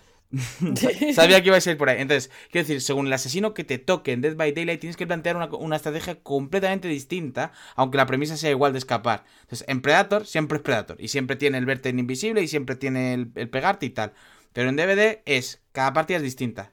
O sea, aunque eches 100 partidas en un día, ninguna es igual que la anterior. Y yo creo que eso es lo que le falta a Predator. Seguramente él habrá Sí. jugado partidas que habrán sido tres partidas. A lo mejor son largas, pero igual, iguales, en plan, haciendo lo mismo Sí, clavado. sí. Y eso le falta. Sí, por eso, por eso decía con lo de las misiones, que al final acabas con unos, eh, em, coges información de un sitio, no sé qué, no sé cuánto, vas al helicóptero y fuera. O sea, es que al final, aunque digan, aunque le pongan ahí una historia y una y, mm, expliquen de una manera o de otra las misiones, luego entras al campo de batalla, como digo yo, y es que se hace repetitivo. Por eso digo que, y lo has dicho tú, eh, hay un montón de personajes, no sé qué, no sé cuánto, de habilidades en, Dead- en Dead by Daylight. Uy. Eh, Pero, pero es que aquí no, por mucha clase que haya, no importa tanto. y en DVD mola un montón los rescates, porque cuando el asesino te pilla, te cuelgan un gancho, te deja ahí colgado como un cerdo. Y tú tienes que rescatar y curarte. Entonces, eh, si me estás diciendo que lo único que haces en Predator es te matan y te pueden resucitar, no es lo mismo que un rescate. Y tienes tres oportunidades de rescate. Ahí es, te reviven y si te vuelven a matar, F, ya estás fuera, ¿sabes? No sé. Está- eh, claro, es que, es que es eso. Por eso digo que. Le falta en fin, jugabilidad, según, según Le cuentas. falta, le falta jugabilidad, le falta el haberlo hecho de otra manera de lanzamiento, solamente. Alma, como decíamos con Valorant. El alma, no, el alma, no, el alma lo tiene. O sea, eh, Ah, y, sí. y- y- y está, no, eh, está gracias a, a- a las películas de ciencia ficción, al nombre que lleva, que es Predator. Está ahí y está por, tiene el alma por gracias a Predator. Pero es que no, no da más de sí y es una Pues pena. entonces le falta el cuerpo en el que meter el alma. Eso es, le falta cachos, no tiene ni brazos y, y- y gracias a Dios que tiene piernas para echar a andar, pero claro, que no, no, pero es eso, claro, le, le falta, mm, está, mm, pues eso, ya que se me el cuerpo un poco desnudo, no, mm, le falta contenido y le falta variedad y le falta ser más interesante en ese sentido de... Y ser más barato también le falta, sí, la verdad. Claro, claro, es que lo estoy diciendo, que la IA sea mejor, que la cosa ya que acaba pronto, pues pueda acabar pronto, que pues, que el emparejamiento también pues, sea cuestión de segundos, como en otros shooters. Le falta contenido, le falta pues, que a lo mejor, ya que es de pago, pues que le empiezan a meter contenido ya del ya y gratis. Entonces, mm, si ya no puede ser free to play, bueno, a lo mejor sí después, pero ya que no puede ser free to play, al menos dame las otras cosas, ¿no? Eh, bueno, que no lo ha sido de lanzamiento, me refiero. Entonces, bueno, en fin, pues eso es lo que compré Predator, que está chulo, a los fans les puede gustar, pero por 40 euros no os lancéis. Esperad un poquito si lo queréis probar, ¿vale? O sea, lo digo así. Y porque me huelo que si le quieren dar vida va a ser free to play, como ha pasado con otros juegos. Entonces, esperad un poquito, porque en, en nada va a estar mejor. Creo, ¿eh? Y espero, porque es que si no va a morir muy pronto. Sí, al final estas propuestas acaban evolucionando en, en relación al- a la respuesta del público, ¿no? Yo creo que al final la, la decisión será eso, ir ampliando, a lo mejor mm, tornarlo en un, en un formato free to play, intentar que por ahí triunfe, ¿no? La conclusión a la que llegamos, esperaos con Predator, jugada Death by Daylight, y si no sabéis eh, de qué va el juego, pues veis a Melos en su stream y así os lo... Os lo os hacéis está. una idea. ¿Has visto qué cuñita te he soltado, Melos, eh? Lo Joder, qué no me bonito ha sido, ¿eh? Lo- te iba a dedicar unas palabras en privado, pero te lo digo aquí. Muchas gracias, hombre. No, pero te ha, quedado, te ha quedado redondo, oye, para cerrar. Eh, Sí, sí, sí, por- pues nada, esto, esto, esto es. Eh, gracias, Eli, por el análisis, por tu debut, aunque haya sido con esta puñetera mierda. Esperemos que en la próxima sea algo más agradable y que te guste más. Ah, sea algo, sea algo Nintendero, joder. probablemente- eso probablemente algo de Nintendo, así que eh, bueno, con eso nos quedamos con Predator Hunting Grounds. Si tenéis algún mm, tipo de duda o lo que sea, pues tenéis a Eli en Twitter, arroba Eli Games Live. Le preguntáis por allí todo lo que, lo que consideréis oportuno. Ahora hacemos una pausa y volvemos con ese enorme eh, e interesante debate que vamos a tener sobre las filtraciones de The Last of Us Parte 2.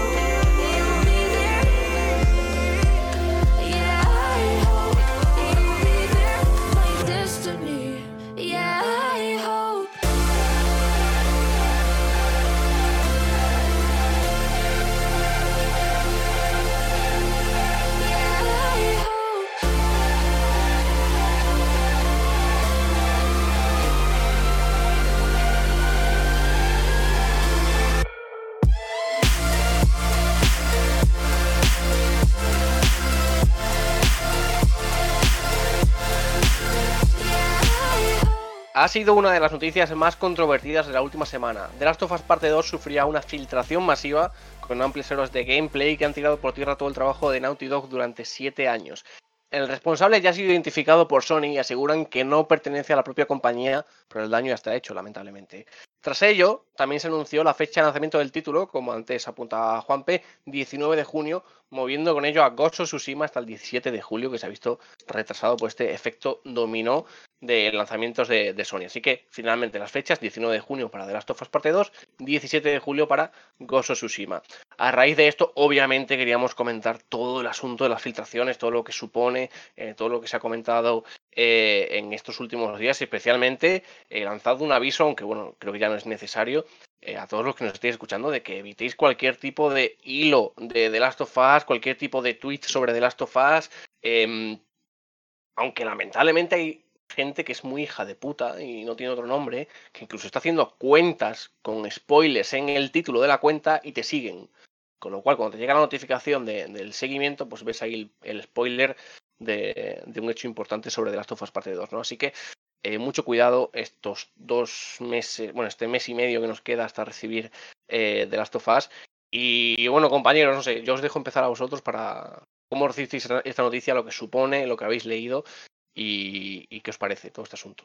Arranco con una con un, no matización, con un decirlo, con un poquito más de detalle de lo que acabas de decir, de lo de la gente que está haciendo cuentas para spoilear, ya con el nombre.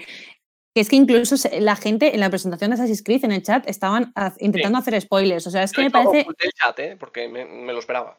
es que me parece súper ridículo. No entiendo mm, qué gracia le hace eso a la gente. O sea, "Oh, eh", me lo voy a inventar, le cortan la cabeza a Eli, "Oh, lo voy a poner, a ver qué. Es que, ¿qué gracia tiene eso? O sea, ¿qué, qué, placer tiene hacer eso? Eh, El placer de hacer daño y de ser gilipollas, porque lo digo así.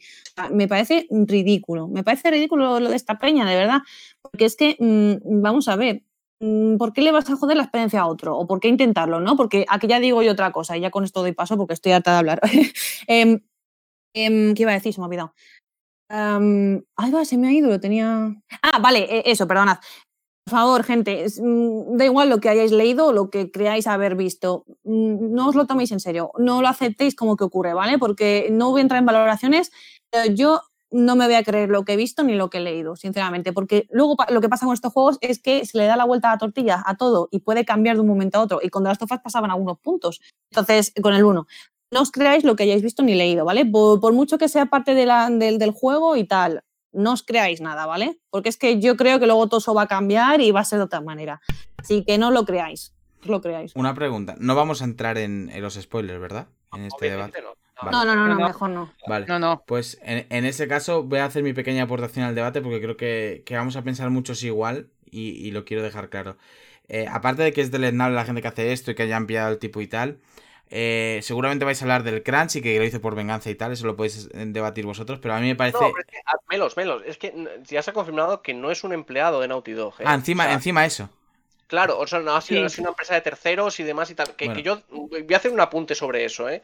Em, eh, se ha comentado mucho sobre estos últimos días sobre si era un empleado de Naughty Dog, sobre el crunch, sobre que era un que le debían pagos, que estabas contento, etcétera, etcétera. Yo puedo entender que si una, una compañía, que puede pasar, ¿eh? que ya hemos visto comentarios de crunch por parte de Naughty Dog, mucha gente quemada en el estudio, etcétera, etcétera. Yo puedo entender que estés descontento con, con el trato que te, que te están dando. Pero al final, filtrar un trabajo de esta magnitud, con todo lo que ha salido, con todo el material que ha salido, que son horas y horas y que está el final circulando por ahí, eh, el daño que haces al estudio, el daño que te haces a ti mismo y a tus compañeros es imperdonable. Más allá de, de que estás jodiendo el trabajo de, siete años, te estás jodiendo a ti mismo en el sentido de, has filtrado un juego, ¿quién te va a contratar después? O sea, ¿quién va a ser el idiota que después de, de lo que has hecho te va, te va a ofrecer un trabajo en una compañía de videojuegos para que sigas haciendo eso en el momento en el que estés un poco cabreado, filtres otro juego? Es ridículo. O sea, por esa parte, eh, yo entiendo que, que hay mucho descontento y tal, pero si hubiese sido un, un trabajador de Naughty Dog, sería un trabajador muy gilipollas, con todas las letras, sinceramente. Porque está jodiendo el trabajo de sus compañeros y el suyo propio. Es que eso es exactamente lo que iba a decir. O sea, me lo has quitado de la boca. E incluso en, en mi postura que yo pensaba que era un empleado con- que le habían hecho crunch, incluso siendo un empleado al que te han hecho crunch y lo hayas pasado mal y te den un dinero, le estás faltando el respeto a tus compañeros que han trabajado contigo, a los jugadores que no te han hecho nada, a la gente que disfruta del juego, que hay mucha Toma gente... legales, denuncia a la compañía y Exacto, o sea, Y pero es ad- que y hay además- mucha gente que se toma las, las sofás muy en serio y que es una cosa muy importante en su vida, aunque sea un juego, y le estás fastidiando. E- Y es verdad, perdona que parezca un poco de niño pequeño, pero hay gente que le has hecho bastante daño al hacer esto. Y es en plan, aunque te deban unos meses de sueldo y aunque hayas trabajado horas extras, creo que no es excusa suficiente. No es algo que te han hecho tan tan malo como para que hagas algo tan gordo. Pero bueno, ahora, una- ahora que ya sabemos que no es un empleado así, es otro te- debate, pero quiero decir, no me valía esa excusa en caso de que hubiese sido un empleado crancheado. eh, hacer todo eso mm, no era justificable. Eh, Ya está, era mi punto que quería decir. Lo que, lo que quería decir yo también, en el caso que hubiera sido un empleado crancheado, lo de la venganza contra la empresa, que tú crees que es una venganza contra, contra la empresa, pero es un tiro al pie, eso se ve en todos los sectores. Y yo en sectores laborales lo, lo he visto de gente que pues, le han echado de la empresa y hace una faena en el último día pensando que va a perjudicar a la empresa y se está echando un tiro al pie. Y es lo mismo, digo, en el caso de que hubiera sido un empleado crancheado, que pueda aplicarse, pues no sé, alguien de, de prensa que se, que se haya querido salir de listo y todo eso. Ah, Es como si te echan- Pero, pero a ver, lo que te estás haciendo es perjudicar, eh, aparte de hacer esa faena a toda la comunidad, a gente, pues mira, a los jugadores, a tus compañeros y demás, te estás pegando un tiro en el pie, te estás saboteando tu vida profesional. Sí. Se va a saber quién, quién, quién es el que ha soltado el, quién ha soltado la liebre y esa persona no va a volver a trabajar en el sector en su vida. Y además, en el caso de los videojuegos es un sector, digamos, bastante pequeño en comparación con otros. Todo se acaba sabiendo y nadie te va a contratar. Exacto. Yo- breve antes de, de que hable Juanpe, eh, es para que nos pongamos en situación y para que lo entendamos todos, es como si nosotros trabaja- trabajamos en un medio digital, es como si nos echan del medio digital o nos vamos y soltamos todo lo más grande de, esa empresa, ¿no? ¿Quién coño nos va a contratar después en periodismo? Nadie, absolutamente Sí. nadie. O sea, es que es tal cual. Ya está, simplemente eso, Juanpe, adelante. A ver, yo creo que, que de todas maneras hay que. mm, Porque sí, que está feo y, est- y está muy mal filtrar el, el contenidos o estropear cualquier, cualquier proyecto. Pero creo que. A ver, creo que estamos siendo un poquito. eh, un poquito hipócritas y un poquito cínicos en muchos sentidos. Eh, nosotros, eh, que estamos hablando de las Eso tú. filtraciones. ¿El qué? Eso tú, nada, es broma. No, no, no, a ver. ¡Cínico tú! Doy, doy, mi- doy mis, mis argumentos. A ver, obviamente, eh, muchas luces, si hubiese sido un, un ex empleado, eh, muchas luces no tiene en tanto en cuanto. eh, Ese no ha seguido la luz, ¿no? no. no, no lo has seguido, ¿qué coño va a seguir? Eh, muchas luces no tienes en tanto en cuanto si tenías algún tipo de relación con la empresa, eh, obviamente te va- valería por ti. Pero ahora bien, desconocemos mucha información del, del contexto en el que se ha dado esta filtración. Si realmente es un ex empleado que no tiene ninguna relación contractual con la empresa, les ha jodido vivos, pero no sabemos si van a poder tomar eh, medidas o va a tener consecuencias como las hubiese tenido si hubiese tenido un NDA, por ejemplo, ¿vale? Que Es se, que, firman por, que se firman por algo, básicamente. Pero yo, yo, creo, yo creo que Naughty Dog no sea tan gilipollas de contratar una empresa externa, co- como es el caso de que su- su- supuestamente quien no ha filtrado y no haber hecho firmar un NDA. Sí, pero tú ten en cuenta que incluso gente que está dentro de los estudios va filtrando co- contenidos anónimame- anónimamente, y estoy haciendo comillas, muy comillas, muy comillas, anónimamente a periodistas. O sea que Pero- incluso sí, con NDAs. mm, Sí, Juanpe, pero eso, eso ya entra dentro del terreno conspiranoico y de todo lo que hay detrás. No, porque- no, no, No, no, no, no es conspiranoico, no ¿eh? es conspiranoico Para la porque, porque la mayoría, la compañía mayo- para dar, para dar información, ¿eh? Sí, no, a ver, no, la y esto, mayoría- eh, la mayoría de filtraciones viene de gente de dentro. Sí, eh, viene, pues mira, yo trabajo, por ejemplo, pongamos, yo trabajo en, en Naughty Dog y de pongamos de tester. Y, eh, y aunque y yo he trabajado de tester en Electronic Arts y te hacen firmar un NDA de cosas de esto no puede salir de la empresa ni siquiera pues a tus padres o tu novio que está en casa. Pero esto viene de aquí, de, vale, pues trabajo en, No- en Naughty Dog y voy a soltar algo muy inocentemente a un compi. Y este compi, pues se lo puede soltar muy inocentemente a este otro. Y entonces acaba llevando a alguien de la prensa que lo va a publicar. Y el, de la ¿Sabes lo prensa te te va a decir, decir? y el de la prensa te va a decir que viene de alguien de dentro que ha estado probando Sí. el juego, que tiene, que tiene información. Vamos, de hecho, la mayoría Las de filtraciones son filtraciones así de... Y, y- menos- y Ay, que, que te he pisado, lo siento. No, no te preocupes, que, era- que es lo que vas a decir tú, que básicamente siempre se dicen eh, fuentes, de fuentes cercanas al estudio. Fuentes cercanas al estudio significa alguien de dentro. Sí, Que no pueden decir gente de dentro del estudio porque obviamente se ponen a hacer una inspección que se caga la perra. y de, Pero porque y de somos hecho no, no viene, no viene intencional. De hecho, ese tipo de filtraciones es a lo mejor un comentario inocente que de, buah, pues he estado probando el Last of Us 2 y ostras, pues me he salido llorando porque, joder, es que matan a Ellie en esta escena, por ejemplo. Una, un, pues, un comentarios muy inocentes que a lo mejor que tú puedes ver inocentes, pero no son tan inocentes y pueden llegar a, a- a la Pero- prensa. Claro, Pero hay, y- algunas, pero hay algunas que sí que están programadas por parte de la compañía. ¿eh? Claro, bueno, y eso también se puede usar como marketing. Pero hay- luego está la intencionalidad de la persona, ¿no? Que si en el- la primera información que se publicó sobre lo de The Last of Us del ex empleado, pues si se iba, iba con una intención eh, cuando se publicó, aunque se ha desmentido, iba muy clara. Pero lo que me ha preguntado menos, que lo voy a explicar, es que, claro, dice- decís. Eh, es que claro, es que eh, se está pegando un tiro en el pie, pero es que eh, no estás respetando a, lo- a los compañeros ni al trabajo de la empresa, que no sé qué. Y digo, a ver, cuando a ti te han puteado y estás revenido totalmente, a ti te importa tres pitos tus compañeros, la empresa y hasta tu madre. Sí, si tu quieres- trabajo. O sea, pues ya No, no, no, a a ver. trabajar en la vida de eso. Sí, claro, pero yo te estoy diciendo, yo te estoy diciendo, yo te estoy hablando de la reacción, no te estoy diciendo que el tipo sea inteligente. Ah, bueno, vale. Pues Vale, yo te No, estoy pero diciendo Juan si- Pedro, si tú me llamas, que si tú a mí me insultas, yo te voy a insultar. Sí, Pero pero a lo mejor eres mi jefe y me despides, pero yo te voy a insultar. Juan Pedro, pero tú cuando, por ejemplo, tienes una pelea, yo qué sé, y, y estás cabreado, voy a poner un ejemplo, con tu hermano, ¿vale? Tú sabes que lo que puedes hacer es robarle su consola o dejarle o quitarle su postre o entiendes Eh, la desproporción ti, del te- castigo. Lo No, que no puedes coger es un cuchillo y apuñalar a tu hermano. No, a ver, pero es que eso no, no es ni tanto ni tan calvo porque este, el supuesto ex empleado no ha matado a nadie. No, pero es que no es lo mismo filtrar cuatro imágenes de gameplay o algo así que lo que hay en internet. Iba yo. A eso iba yo. Es no- que es muchísimo material. Yo te- digo a ti-.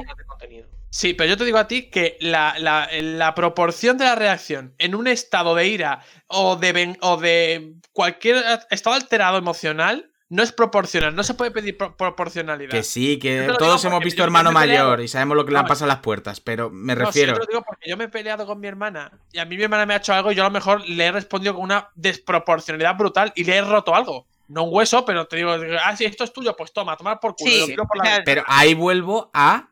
No le ha roto un hueso, pero le ha roto la consola, ¿vale? Pero ahí vuelvo a. Te he Eh, filtrado eh, eh, cuatro imágenes, no te he filtrado el final, el este, el spoiler más gordo que que, se pasa en el medio, lo no sé qué, no sé pero es que cuánto. no- pero es- Melos, es que si no has visto el material, no puedes juzgar. Pero es que Yo he visto, sí el visto el material material. y no hay. Dijiste que no lo habías visto. No, pero antes de, pero cuando vi que el debate, anoche lo he visto todo. Si quieres te Ah, luego digo pues- ahora a micro cerrado. No, no, si yo lo he, si yo lo he visto, te quiero Ah, vale. que no, hay- no, hay, no está al final del juego. Que se había dicho que Bueno. estaba al final del juego. Eh, lo que se ve, no sé cómo será el final del juego, pero lo No, que hay es, a lo mejor es lo más tocho más que el final. Por lo menos No. ya sabes a, a lo que me refiero. que no, porque de hecho se extrajo una. eh, se lo comenté a Juan, de hecho, se extrajo una imagen, se descontextualizó y se dijo que eso era un spoiler. Y no era así. Pues ¿Sabes? ya Digo, me dirás cómo que descontualizar. bueno, es que vamos a, vamos a ir por otra senda que si no al final se nos escapa algo. claro, pero... No, pero. Que si no al final acaba aquí algo que Sí, no, no, no, es no, que a, mí no, no, a, mí no, a mí no se me va a escapar ningún spoiler porque, porque es muy. No, pero es yo muy- te iba a hacer una pregunta y ya la iba a liar, ¿me entiendes? Entonces, a lo mejor nos Bueno, deja para ti, pero yo no soy tan inteligente, entonces, por favor. No, ver, yo no estoy diciendo que no seas inteligente, yo te estoy diciendo que eh, se publicó se- en, en el mismo hilo de Reddit, se publicó tal y como, pasa esto. Y una captura. Yo sigo pensando De que, es- que hay no- muchísimo material, Juan Pedro, y que es muy desproporcionado. O sea, lo máximo que se No, me ocurre que te haya podido hacer una empresa es eh, sobreexplotarte eh, y no pagarte lo que te debe. Claro, y, pero es que y a lo mejor y a lo mejor incluso eh, hacerte sentir inferior de que tu trabajo está mal o algo así. Y, y eso es, es bastante duro, no, no nos vamos a engañar. Pero sigo pensando todo lo que hemos hablado aquí, que es desproporcionada la reacción.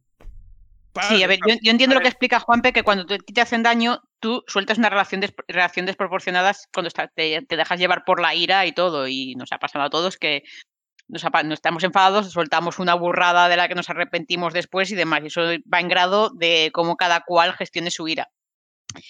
Pero lo que quiero decir, aunque sea una reacción llevada por la ira y que en cierto modo la, entre en comillas, la podamos entender, no quiere decir que nos parezca bien. Y a mí me parece terrible, eh, pues eso, los spoilers.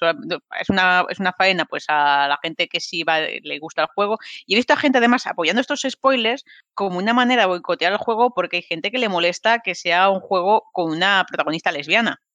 Y hay gente que sigue dolidísima por el tráiler en el que Ellie y Dina se dan un besito.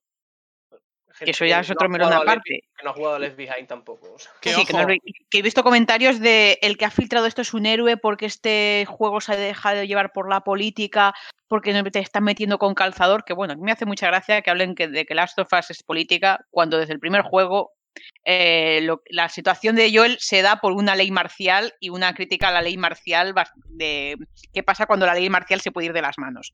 Y es así como inicia el juego. Porque si es hetero es normal y si es lesbiana te lo meten con calzador. ¿Qué sentido tiene eso?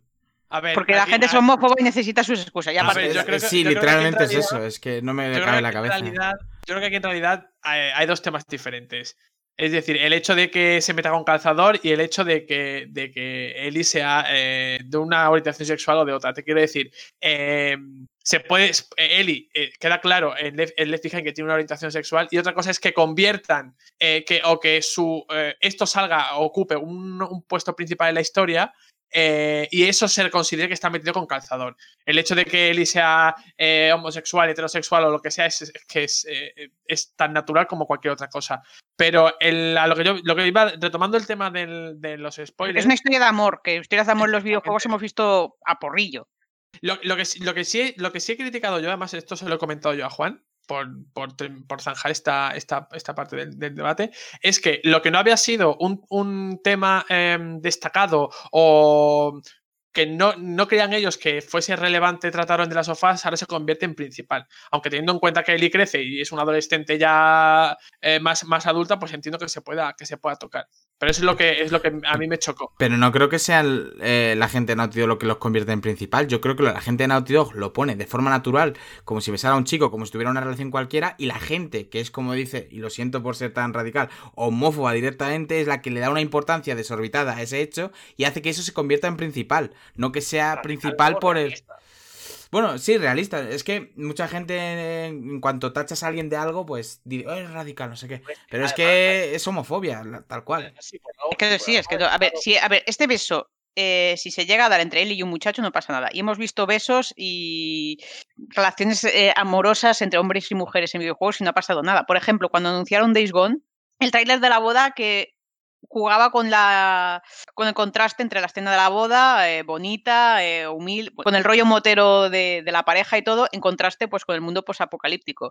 Y era lo mismo la misma na- narrativa que tenía el tráiler del beso que tenías por un lado pues él y, y su, su chica por un lado una escena romántica bonita y por otro lado pues Eli rebanando pezcue- pez-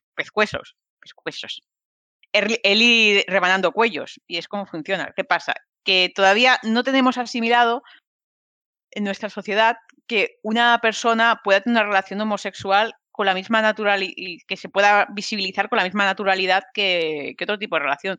Y además era un beso que es bastante eh, pues, bonito, natural, que lo veías en primer plano. Y además con detalles que me hacían mucha gracia, que hasta se ve cómo se le aplastaba la nariz a él y cuando te chocas con la, con la cara con otra persona. Y además que era un tipo de relación de entre mujeres que no está, no se trata desde el morbazo, que es algo que está- estamos acostumbrados con relaciones entre, entre chicas. Y hay gente que le ha dolido esto, que la simple existencia del colectivo LGTB en los videojuegos sigue siendo política, eh, es, es que es algo político, estás forzando no sé qué, y anda que no hay relaciones hetero forzadísimas en los medios y no nos ha, y nos ha dado igual. Sí, vamos, que la, que, la, que la homosexualidad es política, pues entonces todo el mundo podría hacer política. Sí, a Así ver, de y a claro. ver, lo- la política de los videojuegos llega presente desde, desde que existen los videojuegos. A ver, mismamente, el Call of Duty va de reflejarte el lado de la guerra desde el punto de vista del campo de batalla y con la glorificación de los yankees como si fueran los salvadores de la Segunda Guerra Mundial. Y, eh, y te cuenta la Segunda Guerra Mundial desde la narrativa yankee. Eso es política. Wolfenstein, ¿qué pasaría si los nazis hubieran ganado la Segunda Guerra Mundial? Esto es política.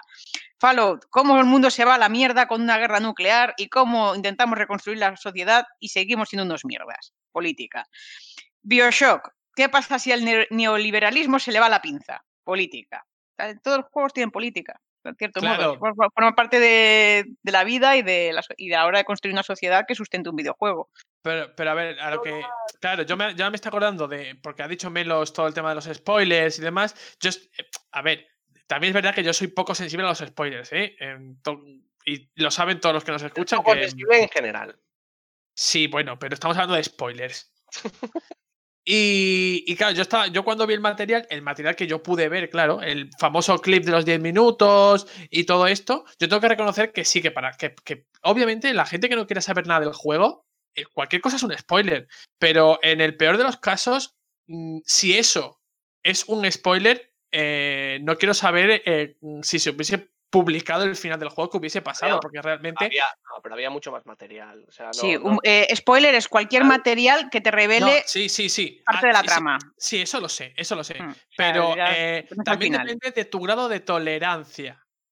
Porque Sí. hay gente que en una descripción de una película de cine dicen que le han hecho un spoiler porque dicen que sale tal personaje cuando se ha publicado, por ejemplo, a mí, a mí me pasó, yo publiqué una crítica de Star Wars y dije que salía Palpatine en la película y me acusaron de spoiler. Y digo, vamos a ver, Star Wars se, ha publicado, se han publicado trailers y se han, y se han publicado imágenes promocionales en las que aparece el puto Palpatine en, la, en, en portada, vaya. ¿Y me vas a decir tú a mí que eso es un spoiler? No, perdona.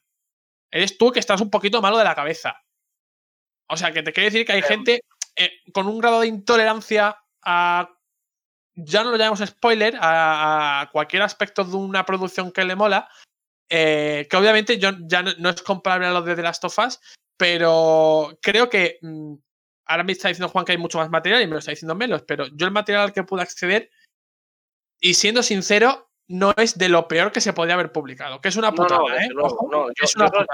Esos 10 minutos también los vi y tampoco son un gran spoiler ni nada que, que te destroce la experiencia ni nada más. Pero yo sé, sé de buena mano que hay mucho más material. Pero también te digo que se puede hacer un uso. em, Yo he leído que está al fin. O sea, esto sí que no lo he visto, pero he leído en Twitter que está al final en internet. Pero bueno, lo- luego lo que dice la gente también. no claro, esa es, a eso voy, a eso voy. Es el uso capcioso que se haga del material.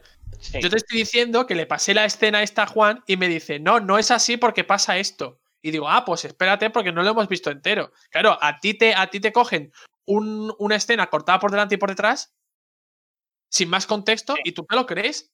Sí, y eso sí, es sí. así. Por lo Yo tanto, quiero, quiero, quiero apuntar algo para cerrar el, el tema de lo de, de lo de él y demás. eh, creo que si, si por algo ha destacado Naughty Dog y especialmente Last of Us es por construir personajes brutales y personajes que tienen muchísimos matices y, y unas características geniales y que al final son lo que, lo que trasciende del juego. ¿no? No, a mí me, me dio exactamente igual que hubiera una infección, que hubiera zombies, que hubiera mm, eh, el Cordyceps y su puta madre. No, a mí lo que me interesó fue la relación humana que se establecía entre Joel y Ellie, todos los matices que había ahí. Y me da, y me da exactamente igual la condición sexual que tenga cada uno, porque eso también le da construcción al personaje. También te ayuda a entenderlo mejor, también te, te ayuda a entender el camino que ha seguido y todo eso. O sea que a mí la gente que critica que Ellie sea lesbiana o que se dé un beso con quien quiera, me la suda muchísimo. Su opinión no me importa una mierda, porque al final lo que, lo que me importa es la construcción que tiene el personaje y los motivos que tiene y para, para llegar al, al camino en el, que, en el que le hemos disfrutado con el videojuego, ¿no? Con lo cual, la gente que no quiera jugar porque Ellie sea lesbiana, adiós muy buenas. O sea, es que me, da, me Estoy de, igual. estoy de acuerdo. Y voy a añadir una cosa a lo que dices. Me da igual y no me da igual, porque sí que es cierto que necesitamos, y bueno, necesitamos. Hay deseo de cierta representación de ciertas sexualidades y ciertas identidades en, el medio de los videojuegos. Y a mí, personalmente, me hizo mucha ilusión ver una relación entre mujeres tratada además con esa naturalidad, esa cercanía, que eso ya lo vimos en Behind, que lo creo que lo hablamos en otro programa. A mí me gustaba mucho la cita que tiene Ellie con Riley, porque es súper tierna, eh, se trata además ese descubrimiento de la, de la, sexualidad que tienes adolescente, de que te das cuenta de que te gusta otra persona, pero todavía no lo sabes interpretar bien, esa, digamos, esa torpeza a la hora de interactuar cuando te gusta, una, te gusta un chico o una chica. Y eso se refleja muy bien. Y estoy muy de acuerdo con lo que dices de que Naughty Dog es, eh, tiene un don para retratar muy bien las relaciones y construirlas. Y desde esa, ese rollo tan cotidiano, que lo hemos visto también en Uncharted, lo hemos visto en The Last of Us, y le dan un rollo muy humano, muy cercano, que te puedes sentir identificado y creo que y creo que pues mira, igual que Eli pueden haberla hecho, dice, vale, pues que se enamore de un chico, que además vi a gente que shipe, que emparejaba a Joel con Eli, que digo, estáis, estáis un poco enfermos, lo siento. Joder, qué enfermedad. Está- Sí. sí, yo he visto shipeos de Joel con Eli, dice que es una menor. por Por favor, Dios, por Dios. gente, por favor. y que vale, que pues, y, y además que la, la homosexualidad pues forma parte también de, pues, de la sexualidad humana, que no es que sea una cosa, Dios mío, están haciendo esto pues para contentar a, esto- ciertos a colectivos. yo con que me da igual, ¿eh? o sea, que, que- que Ah, vale, sí, Porque, tiene una normalidad, o sea, que, que es que me- Sí. me, da igual la condición sexual en ese sentido, ¿no? De que es lo más normal del mundo. No le doy ninguna importancia porque es algo normal. Sí, sí, por esto. o sea, es una, pues, me, pare- eh, me pareció precioso además porque lo que he comentado antes te refleja una relación entre dos chicas, pero sin el prisma hipersexualizador que hemos visto en otros medios. Cuando te pone una pareja de chicas es con todo el morbo muy desagradable, muy que se nota que está para que que se nota que es para, para mirada masculina y fetiche como un fetiche. Y aquí no, pues mira, una historia de amor entre dos chicas y me gustaría ver, pues eso, como él y, y Dina se conocen, además con esa broma de jaja, ¿qué nota le pondrías a mi beso? Y con ese tonteo. Y pues, lo que tú dices, si alguien no está dispuesto a jugar a un juego porque sale una lesbiana, es que no se merece ese juego directamente.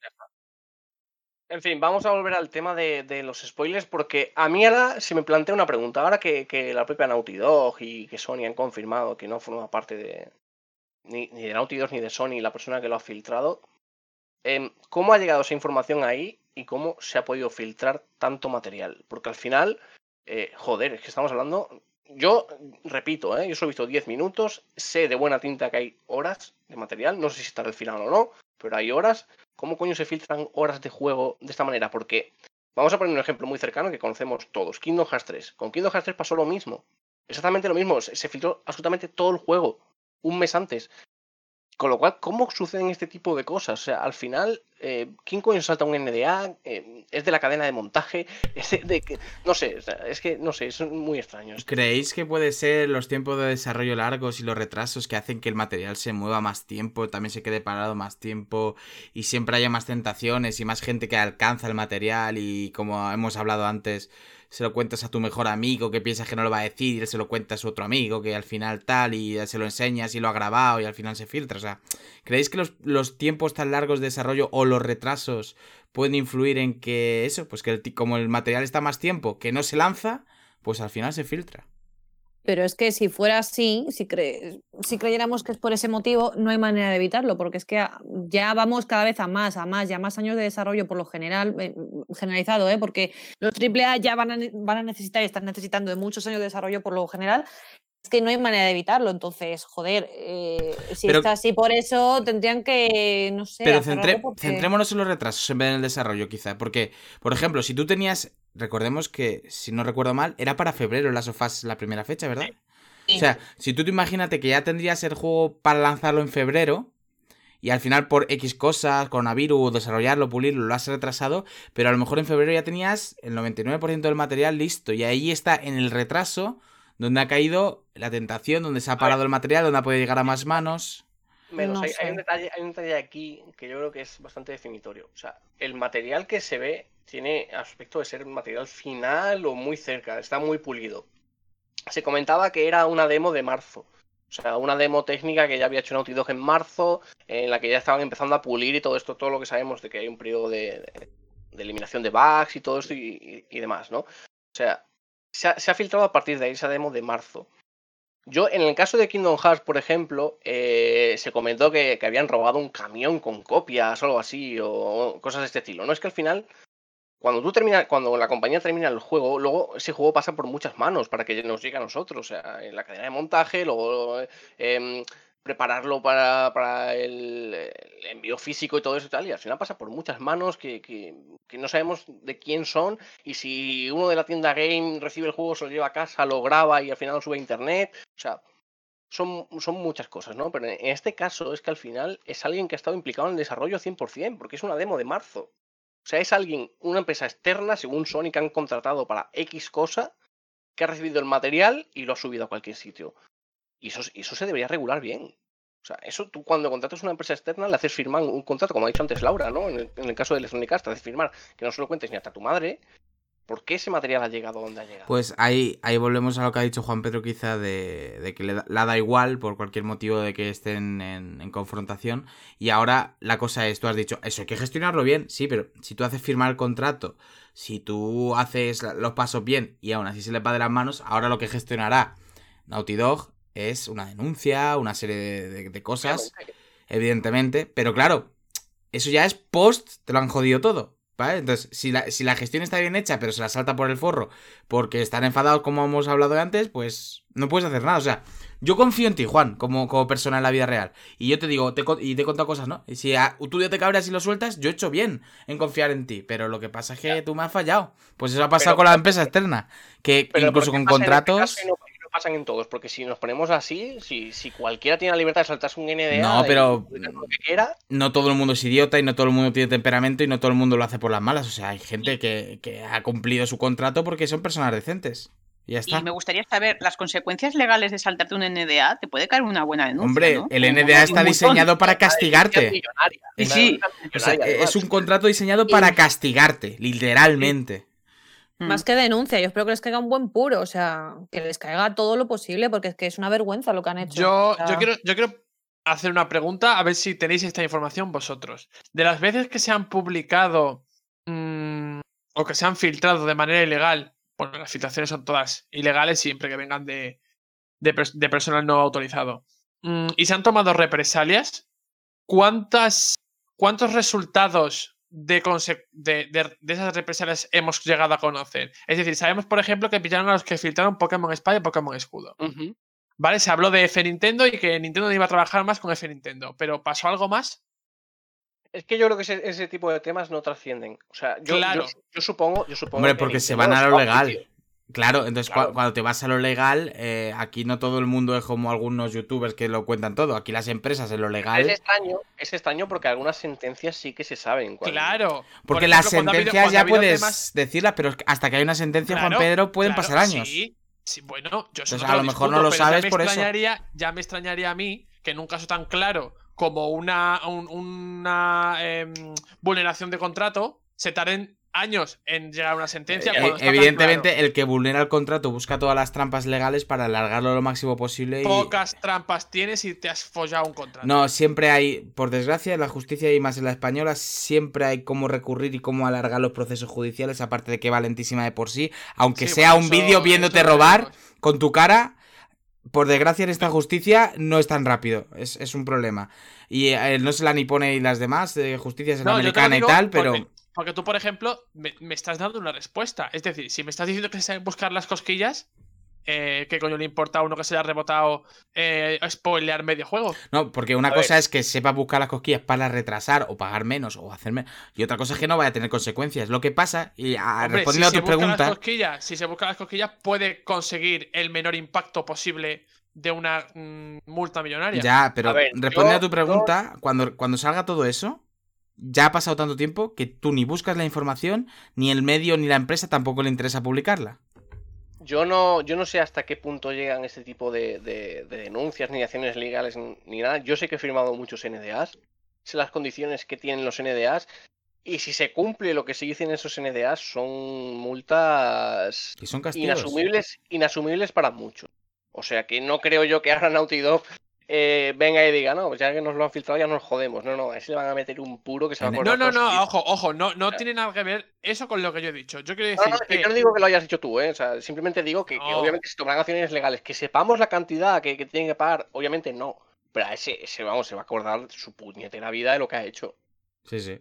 Es, básicamente para saber cuántas. re- Obviamente, estas, estas, eh, mm, estas cláusulas son ejemplificarizantes. Es decir, para que como lo hagas. Mira lo que ha hecho este. Como lo hagas tú, vas por el mismo camino. Básicamente. Y si no se da ejemplo, pues lo digo porque sigue habiendo filtraciones. Se han dado filtraciones y las sigue habiendo a pesar de esas cláusulas millonarias. Sí, el tema, el Por tema eso me hace dudar o de sea, ello. Tú llevas toda la razón, debería quizás dársele más bombo a esos castigos para que no se repita, pero como pasan mucho tiempo desde que se comete la filtración, Sí, pasa la pero, denuncia y tal, O sea, tú, por ejemplo, tú imagínate dentro de dos años, ¿vale? Naughty Dog que está presentando, yo qué sé, Last of Us 3, imagínate, da igual. O, o diciendo que lo están desarrollando.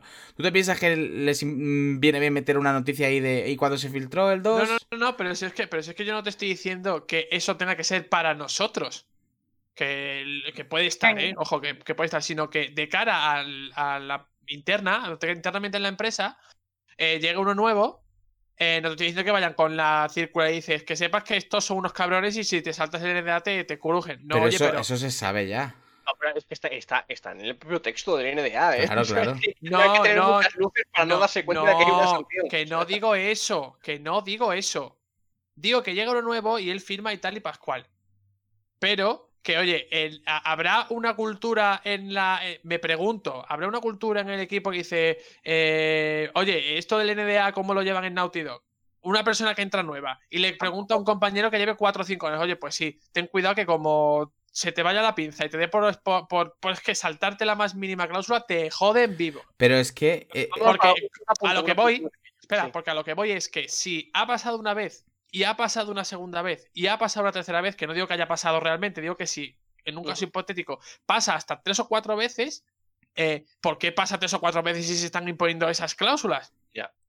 Tampoco, eso hemos, tampoco hemos valorado que haya la posibilidad de que haya gente tan gilipollas que firma sin leer, con lo cual también puede pasar. No, pero, pero, pero yo creo que sé por dónde va Juanpe. ¿Qué quiere El, mi- decir? le- el acuerdo, el acuerdo de licencia antes de cada programa Juanpe. que está desinstalado. Podría ser, podría ser tan simple como que Naughty Dog, por ejemplo, si se le han filtrado tres veces y dos ha tomado medidas, las medidas las ha ganado. Esas personas que les han filtrado están, eh, pues, pues han tenido que pagar o lo que sea, pero que hay un tercero que le da completamente igual y lo filtra otra vez. O sea, es que no, eh, no es culpa de que Naughty Dog Pero no haya cumplido sus castigos. Es que los ha cumplido, pero al tercero le da No, igual. no, pero es que, pero a ver, sí, ya lo sé, pero es lo que entonces es lo que te he dicho yo antes. Eh, Yo te he dicho que, porque me habéis dicho que si el respeto, que si no sé qué, pero que si a una persona le da igual, le importa tres flautas, 800 mil millones de euros que tenga que pagar, que si se pone tonto que te filtra el juego. Yo estoy de acuerdo, yo estoy de acuerdo en una cosa y es que las cifras deberían salir a la luz para eh, quitarle las tonterías a más de uno, ¿eh? O sea, si, si, si a ti te dicen, no, tienes que pagar 15 millones de euros por filtrar esto, ya, ya te digo yo que más de uno no, no, no empieza con esas tonterías. Sí, pero es ¿eh? que luego hay gente que dice, como no tengo 15 millones de euros, o, o me meten en la cárcel, o me ponen a eh, trabajos sociales, o me... Ya está. y- sí, entonces, si a lo mejor tienes una casa, un coche y no tienes familia que le interese el techo y, y te la juegas tú solo y, y estás cabreado, como dice Juanpe, ah, pues que me quiten la casa, eh, te filtro otro juego, ¿sabes? Pero yo qué sé. Yo te, yo te digo que hay gente que ha llegado a decir que, eh, en plan cachondeo, obviamente, en plan, mm, te doy una hostia, ¿qué me cuesta? ¿600 euros la multa? Me compensa. Y te la El meto. caranchoa, el caranchoa. Por ejemplo, no, pues ya está, tío. Si es que yo pago los 600 euros encantado con tal de partirte dos, dos- dos dientes. Sí, pero Pues no, no han firmado uno de estos contratos que están hechos para, para, para, para que no te rente. O sea, te compensa, 600 euros, ¿no? Pero esos contratos están hechos para que no te compense. Ob- obviamente, pero mm, es, es a lo que vamos. Si no te compensa y lo sigues haciendo, algo falla.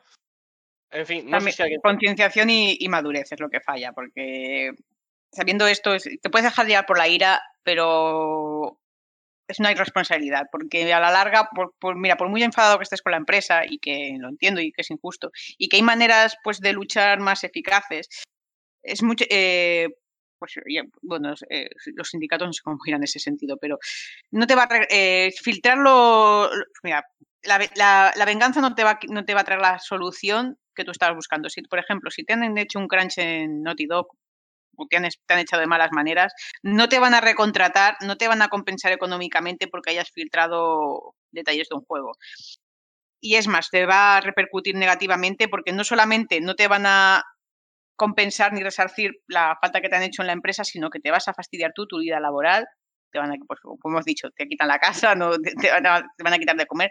Y no solamente en el sector, sino que en otras empresas, porque ahora mismo todo se sabe, todo está en Internet, van a saber que eres tú el que has filtrado información confidencial de tu empresa. Aunque quieras trabajar en otro sector, lo vas a tener muy difícil.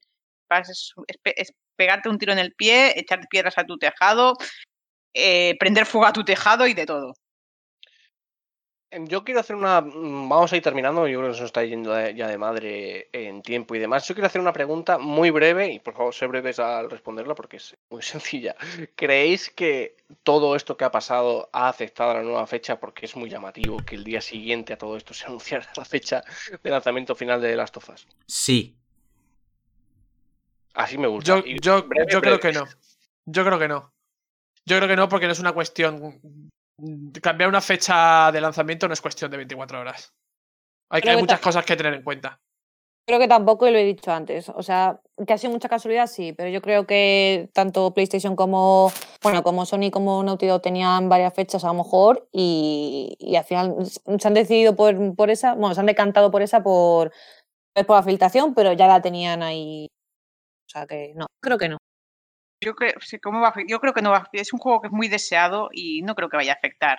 Y, eh, y de todos modos, no sé vosotros, pero yo creo que a pesar de los spoilers y todo eso, yo los he evitado bastante bien. Y creo que en general es fácil protegerse, entre comillas, si sabes filtrar en pues, eh, las palabras. He visto mucha gente que ha silenciado las, las palabras para de, las tofas 2 para no evitar spoilers. Y yo creo que a pesar de todo esto, es más, yo creo que va a despertar cierta sim- simpatía, fíjate lo que te digo que como ha pasado esto, eh, como ha pasado esto, creo que va a despertar cierta simpatía de cara a decir, ostras, que son los que les ha pasado esto, pues vamos a apoyar el juego más aún.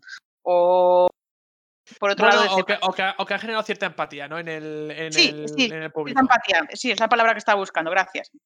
Creo que ha despertado cierta empatía de, vale, le ha pasado esto de Last of Us, es un juego al que muy querido y al que le tenemos, tenemos muchas ganas, pues oye, pues vamos a apoyarle un poquito más eh, por esto que ha pasado. Espera, creo que he entendido yo mal la pregunta. Estábamos diciendo lo de que si se ha puesto fecha por esto o que luego le va a influir al Ah, juego. vale, yo, que- yo lo No, he entendido no. el segundo, si esto le iba, le iba a influir Ah, a no, lo no, de no, la fecha tengo y yo a la duda. acogida. Sí, a pesar- yo lo yo, yo di- yo digo que sí, que sí. eh, la- el anuncio de la fecha eh, ha venido motivado por todo el tema. de Ah, yo pensaba que era por todo esto, Ah, o sea, de vale. poner fecha y pone y la acogida y todo. No, pero bueno, ya que, ya que Laura ha abierto ese melón, Sí, rápidamente yo, voy a yo lo entiendo al revés, lo siento. No, bueno, no, pero ya también viene, está Mm. relacionado. Yo voy a decir que, que también yo, lo, yo creo, que yo creo que mm, aunque mucha gente, y de hecho creo que antes lo hemos mencionado, aunque mucha gente se va a bajar del barco porque es que ha habido gente que ha dicho, vaya mierda, si esto va a ser así, yo no compro este juego. Pues ok, eh, adiós, vosotros que os lo perdéis. Porque es que eh, The Last of Us no es solo una historia, es la experiencia completa. O sea que mm, es, es todo, el jugarlo, la música, eh, la, la ambientación, todo. Entonces, si por un- lo que supuestamente es un spoiler o dos eh, vais a comprarlo, pues bye. No, no, la compañía no, no necesita vuestras ventas, va a vender muchísimo de por sí. Entonces, ¿que ha beneficiado? Yo creo que sí. Que lo de las redes sociales, a pesar de todo, ha habido gente que, que ha dicho, oye, ¿y esto? Y se han interesado. Igual que pasa, lo siento, por Animal Crossing, que es el ejemplo último, de que ha habido gente que ha dicho, oye, habléis tanto de este juego, me está picando y al final lo voy a comprar. Es que es así, o sea, que yo creo que, que incluso le ha venido bien, ¿sabes? Dentro de lo malo, creo que hay ahí una cosita buena, que es que ha habido gente que se ha picado y ha dicho, oye, pues mm, voy a seguir la pista a este juego, que mira que pasaba largo, o sea, que yo estaba pasando largo, pero ahora sí que voy a interesarme. Que sí, yo creo que incluso le ha venido bien. Y sobre la fecha, yo creo que a lo mejor tenían algo pues estimado y creo que pues, de una manera para contrarrestar pues han, han lanzado esto. de, pues, pues mira, pues ahora tenemos la fecha tal día. Y creo que también esto también ha causado esta polémica, junto con lo del crunch y todo, las declaraciones, esto es otro melón, las declaraciones de Neil Druckmann que ha hecho sobre los personajes femeninos de videojuegos, que ha causado bastante polémica. Y creo que entre lo de la fecha y lo de Neil Druckmann ha sido una estrategia también para desviar el tema. De, No, termina, termina, termina. Sí, sea, lo de la fecha, sí que creo que este anuncio pues ha sido de alguna manera para compensar el follón y pues y, de- y demás, aunque porque el, el timing es bas- es bastante sospechoso y creo que Dog, por otro lado ha estado elaborando pues esta, este contraataque de, de los leaks y una de estas maneras, de uno de estos, de estos contraataques ha sido pues lanzando la fecha y luego las declaraciones de Neil Druckmann, que es otro melón sobre los personajes femeninos de videojuegos.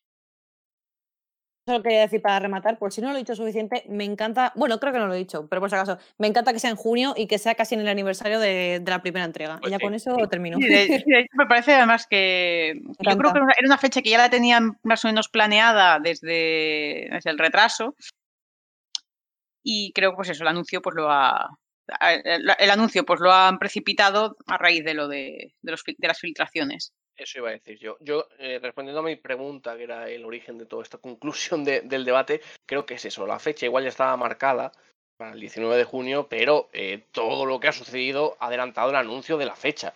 Es decir, pues mm, ya que nos han metido en este marrón y ya que tal, pues vamos a anunciar que el juego está en camino para que la gente al menos se tranquilice un poco.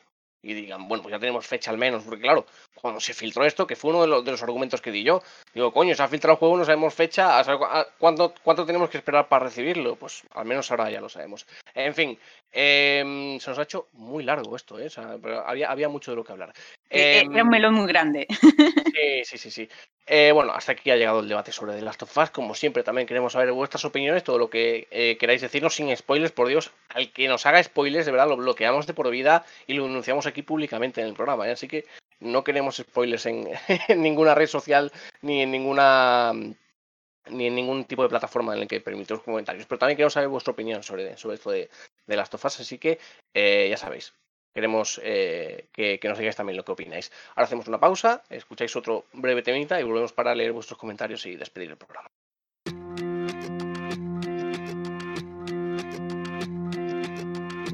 Intoxicating your kiss, intoxicating your lips. Nobody does it like this. I find it hard to resist. Oh, oh, feeling out of control, beautifully so. What's coming over me? It's a total eclipse of rationality. I don't usually say this. I don't usually play this game. Yeah, I know I'm not faded, but it kinda feels that way. I don't usually say this, but I think I should let you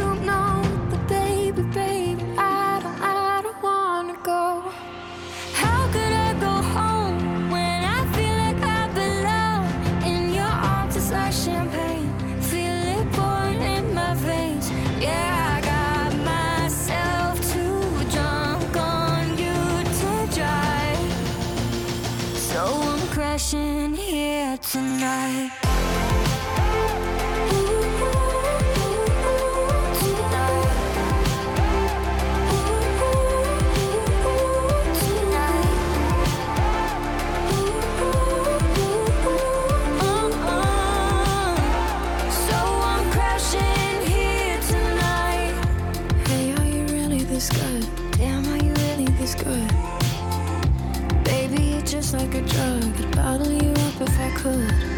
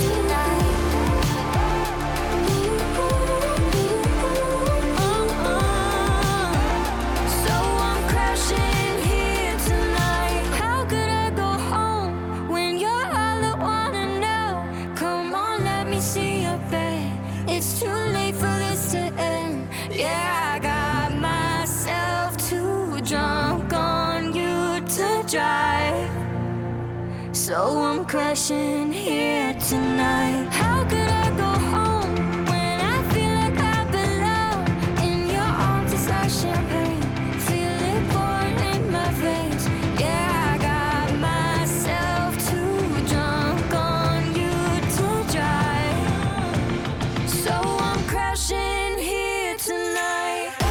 Pues hasta aquí ha llegado el trigésimo programa de la segunda temporada de Radio para Gamers, amigos. Y os voy a dar un anuncio que hemos hablado internamente y, que quiero que sepáis también. Eh, debido a que la, temporada pasada terminamos en el E3 y este año no hay, pues hemos acordado que con el calendario de lanzamientos que acabamos de comentar de Last of Us y el of Tsushima, terminamos la temporada después del análisis de Ghost of Tsushima y volveremos en septiembre con Cyberpunk. Así que bueno, para que lo tengáis claro, cuando nos vamos a ir de vacaciones, cuando vamos a Pero, pero Juan, una cosa. pues- ¿Y si, en, ¿Y si en agosto hay un direct de Nintendo? ¿Por qué me haces eso? Pues, pues se hace un programa especial verano Nintendo Direct. No sé, ¿eh? eso ya se va viendo. No, no, no, que sí, que sí, que me gusta, me gusta el calendario, me gusta. Como dice Juanpe, te lo haces tú sola, ya estás. No, no hay ningún problema. Te haces un especial Elizabeth. En fin, eh, antes de despedir el programa, como ya sabéis, eh, queremos daros voz y que Melos lea todos los comentarios que nos, nos habéis dejado esta semana. Así que, Melos, adelante. ¿Qué nos dicen los oyentes de Radio para Gamers? Pues una semana más estoy contento porque se han usado las tres plataformas donde se pueden dejar comentarios. Así que muchas gracias a todos por el feedback. Y nos dice en YouTube, Airam López Trujillo, un habitual. Otro Eh. programazo, lo repito aunque sea pesado. El Reinón. Hombre, el, el reinonazo, que nos hace reírnos a todos. Eh, cuando hacéis debates o tertulias, me encanta. Seguid así. Parece que se viene semana grande con lo que puede presentar Microsoft el día 7. Besos y abrazos a todos. A todos, no solo a las reinas. Cuidado. ojo ya. Ya no somos reinas, pero, pero sí, tienes razón, ¿eh? Se tiene una semana muy, muy interesante y obviamente la próxima semana pues trataremos todo lo que, lo que anuncie Microsoft que tiene pinta de ser bastante gordo. Me voy al hashtag de Twitter porque ha sido el propio Airam que nos ha dejado otro comentario, además de Braulio, que vamos con él ahora. Airam nos vuelve a decir, programón, mejorando en todos los sentidos. Eh, ¿Qué esperáis más? ¿Cyberpunk, Valhalla o Halo Infinite? Un enorme saludo y gracias por hacernos más amena la semana. Yo en lo, en lo personal, Valhalla, la verdad. O sea, Cyberpunk me ha pasado como me está pasando con el del Ring, como me llegó a pasar en su día con Death Stranding, que es que está tardando tanto. poco, ¿no? Sí, Sí. está tardando tanto tal. Y ahora mismo lo que se ha inflado, que luego a lo mejor se desinfla hasta que salga, es Valhalla. Y Valhalla, wow. Yo, yo, yo también por un tema de cultura nórdica y demás y tal, obviamente Valhalla, pero, pero bueno, estos dos también me, me pintan bastante bien. Yo ninguno. Ole, di que sí, Juanpe. Claro que Él, sí. él siempre Yo tiene que ser especial y diferente, Yo siempre. quiero que salga ya Ghost of Tsushima. God Siem- of War 2, Ghost of Tsushima y Kingdom Hearts 4. Ya está. Siempre tiene que ser especial y diferente, no puede elegir uno, ¿no? Tiene, tiene que No, dar. yo, de momento también, de lo que hay en la segunda mitad de año, me lanzo con Valhalla de cabeza. O sea, sea- salvo que me digan, salvo que me digan "Oh, Horizon Zero Dawn 2, que no va a ser, que va a ser para el año que viene, que sí, pesados. Pero yo de momento voy con Valhalla a tope. O sea, yo paso de- del Cyberpunk y del otro. de Es que Halo, Infinite lo ha puesto ahí y es en plan, joder, al lado de Cyberpunk y Valhalla, el Halo Infinite, uff. ¿Es, ¿Es normal que Eli nos ataque antes de que le digamos nosotros nada? no puede ser. Es normal, es ¿A completamente. quién he atacado yo? ¿A quién he atacado Tiene yo? todos los escudos activados. pesados, nos ha llamado pesados, nos ha dicho que ya, ya sé que nos sale este año pesados. Ah, pues claro, por si acaso yo ya me defiendo, ¿sabes? Es que ya. Todos los automático. escudos activados tiene. Eso Madre es, de es Dios. automático. ¿Tú cuál- con cuál te quedas, Laura, por cerrar el comentario de Airam? Yo con Bayonetta 3. Bueno, ahora hablando en serio, me quedo con Cyberpunk que habla. Perdón. Madre mía. y con Valhalla. De Cyberpunk, del Cyberpunk que habla, pues tengo muchas ganas de ver a ver qué ha hecho CD Projekt y cómo se ha superado desde The Witcher 3. Y tengo muchas ganas de ver ese universo basado pues en el juego de tablero de Cyberpunk también. No, si va a ser leche, el problema es eso, que se ha desinflado. O sea, Sí, esa- sí, la, la emoción pues ha desinflado, pero creo que la vamos a recuperar. Y por supuesto Valhalla.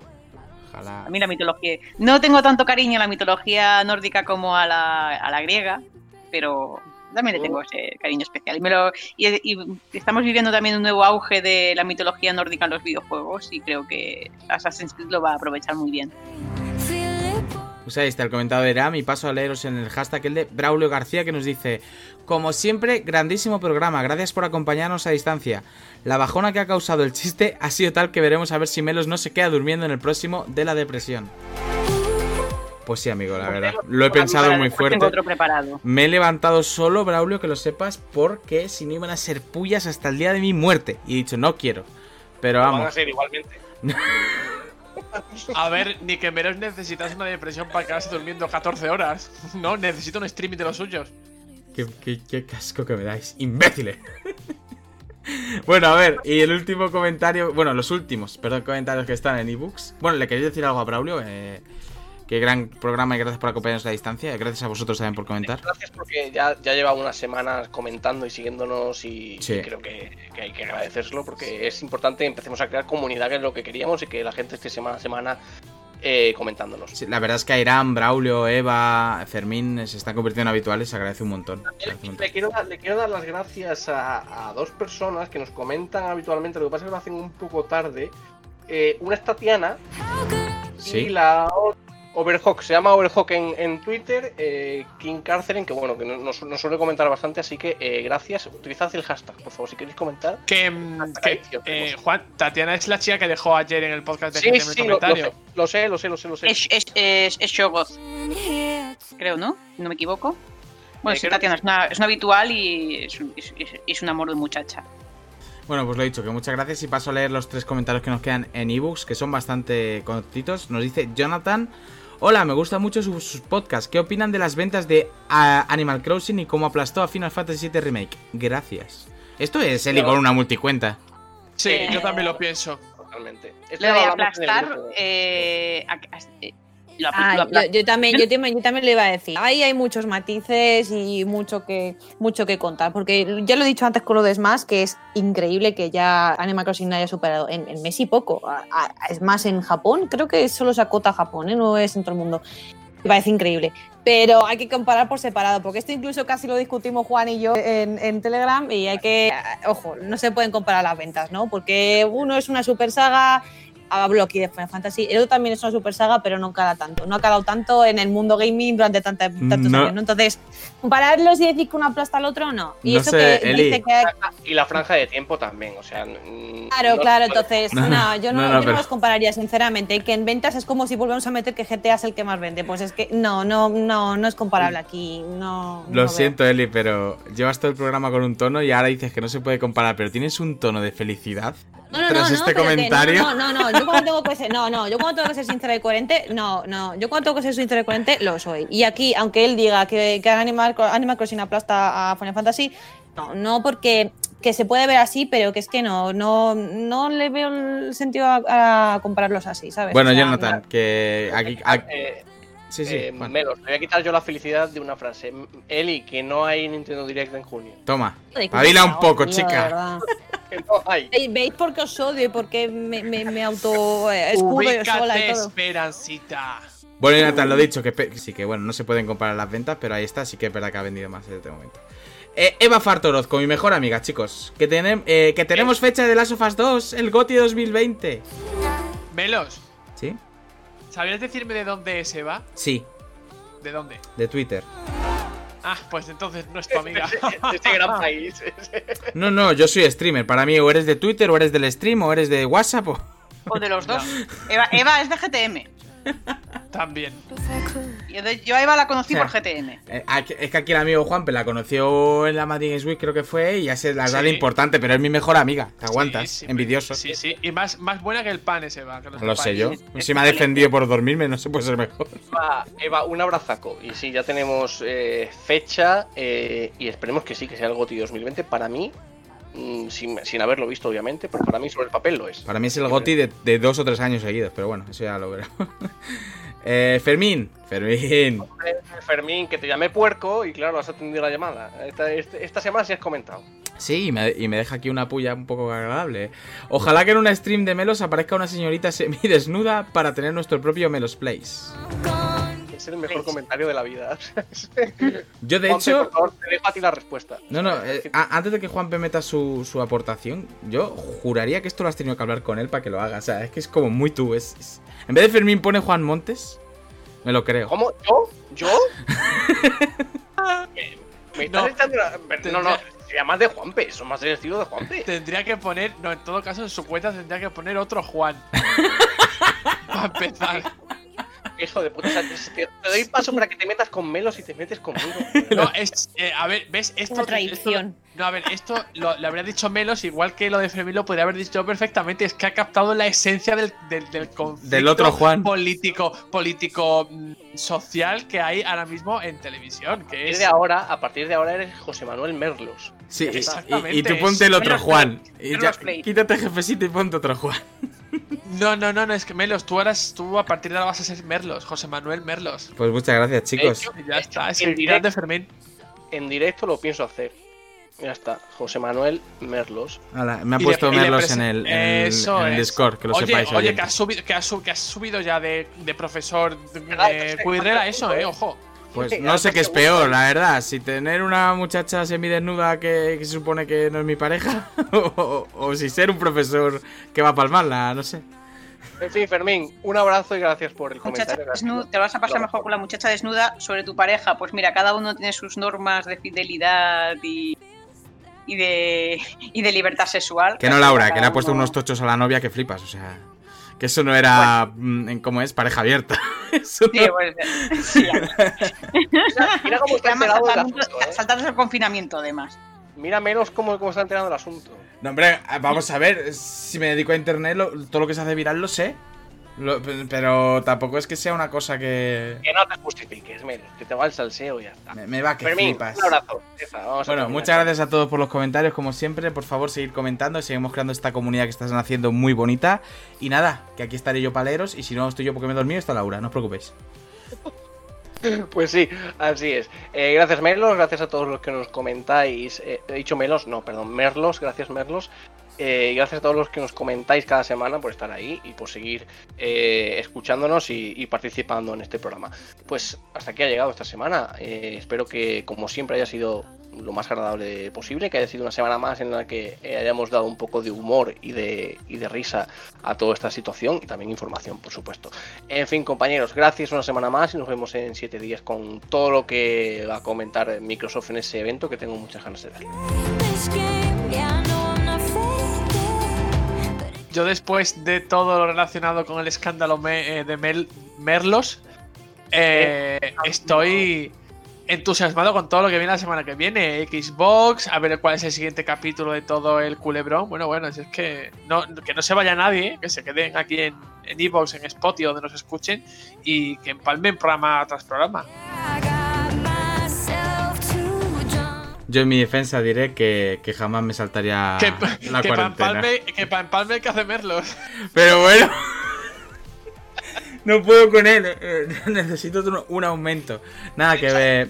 Ha dicho lo de empalmar y digo, algo raro va a salir de ahí, en efecto. En una cosa, aunque parezca raro, en una cosa estoy de acuerdo con Juanpe y es que se viene una semana o semanas muy buenas, e incluso meses, diría, los dos meses que vienen. Así que aquí en Radio para Gamers os vamos a traer todo y además con ilusión, porque estamos, sinceramente, ilusionados con todo lo que se viene. Pues por aquí, muchísimas gracias a todos por, por acogerme de nuevo en vuestro barco, a pesar de mis chistes malos, y también a ese público maravilloso que nos escucha cada semana. Y que me alegro de alegraros la cuarentena. Y voy con el chiste de la semana. Uy, Esta vez mm, ha dedicado a Assassin's Creed Valhalla y los vikingos. Pues este es Eivor, protagonista masculino de Assassin's Creed. Está con, con su ejército de hombres. Y dice Eivor, dice, bueno señores, para esta semana, después de una semana de guerras contra el ejército inglés, tengo dos noticias, una buena y una mala. ¿Cuál queréis escuchar primero? ¡La buena! ¡La buena! Vale. La buena es que por fin, después de estas batallas contra los ingleses, nos vamos a poder cambiar de calzoncillos. Eh, Eivor, ¿y la mala cuál es? La mala es que va a ser entre vosotros.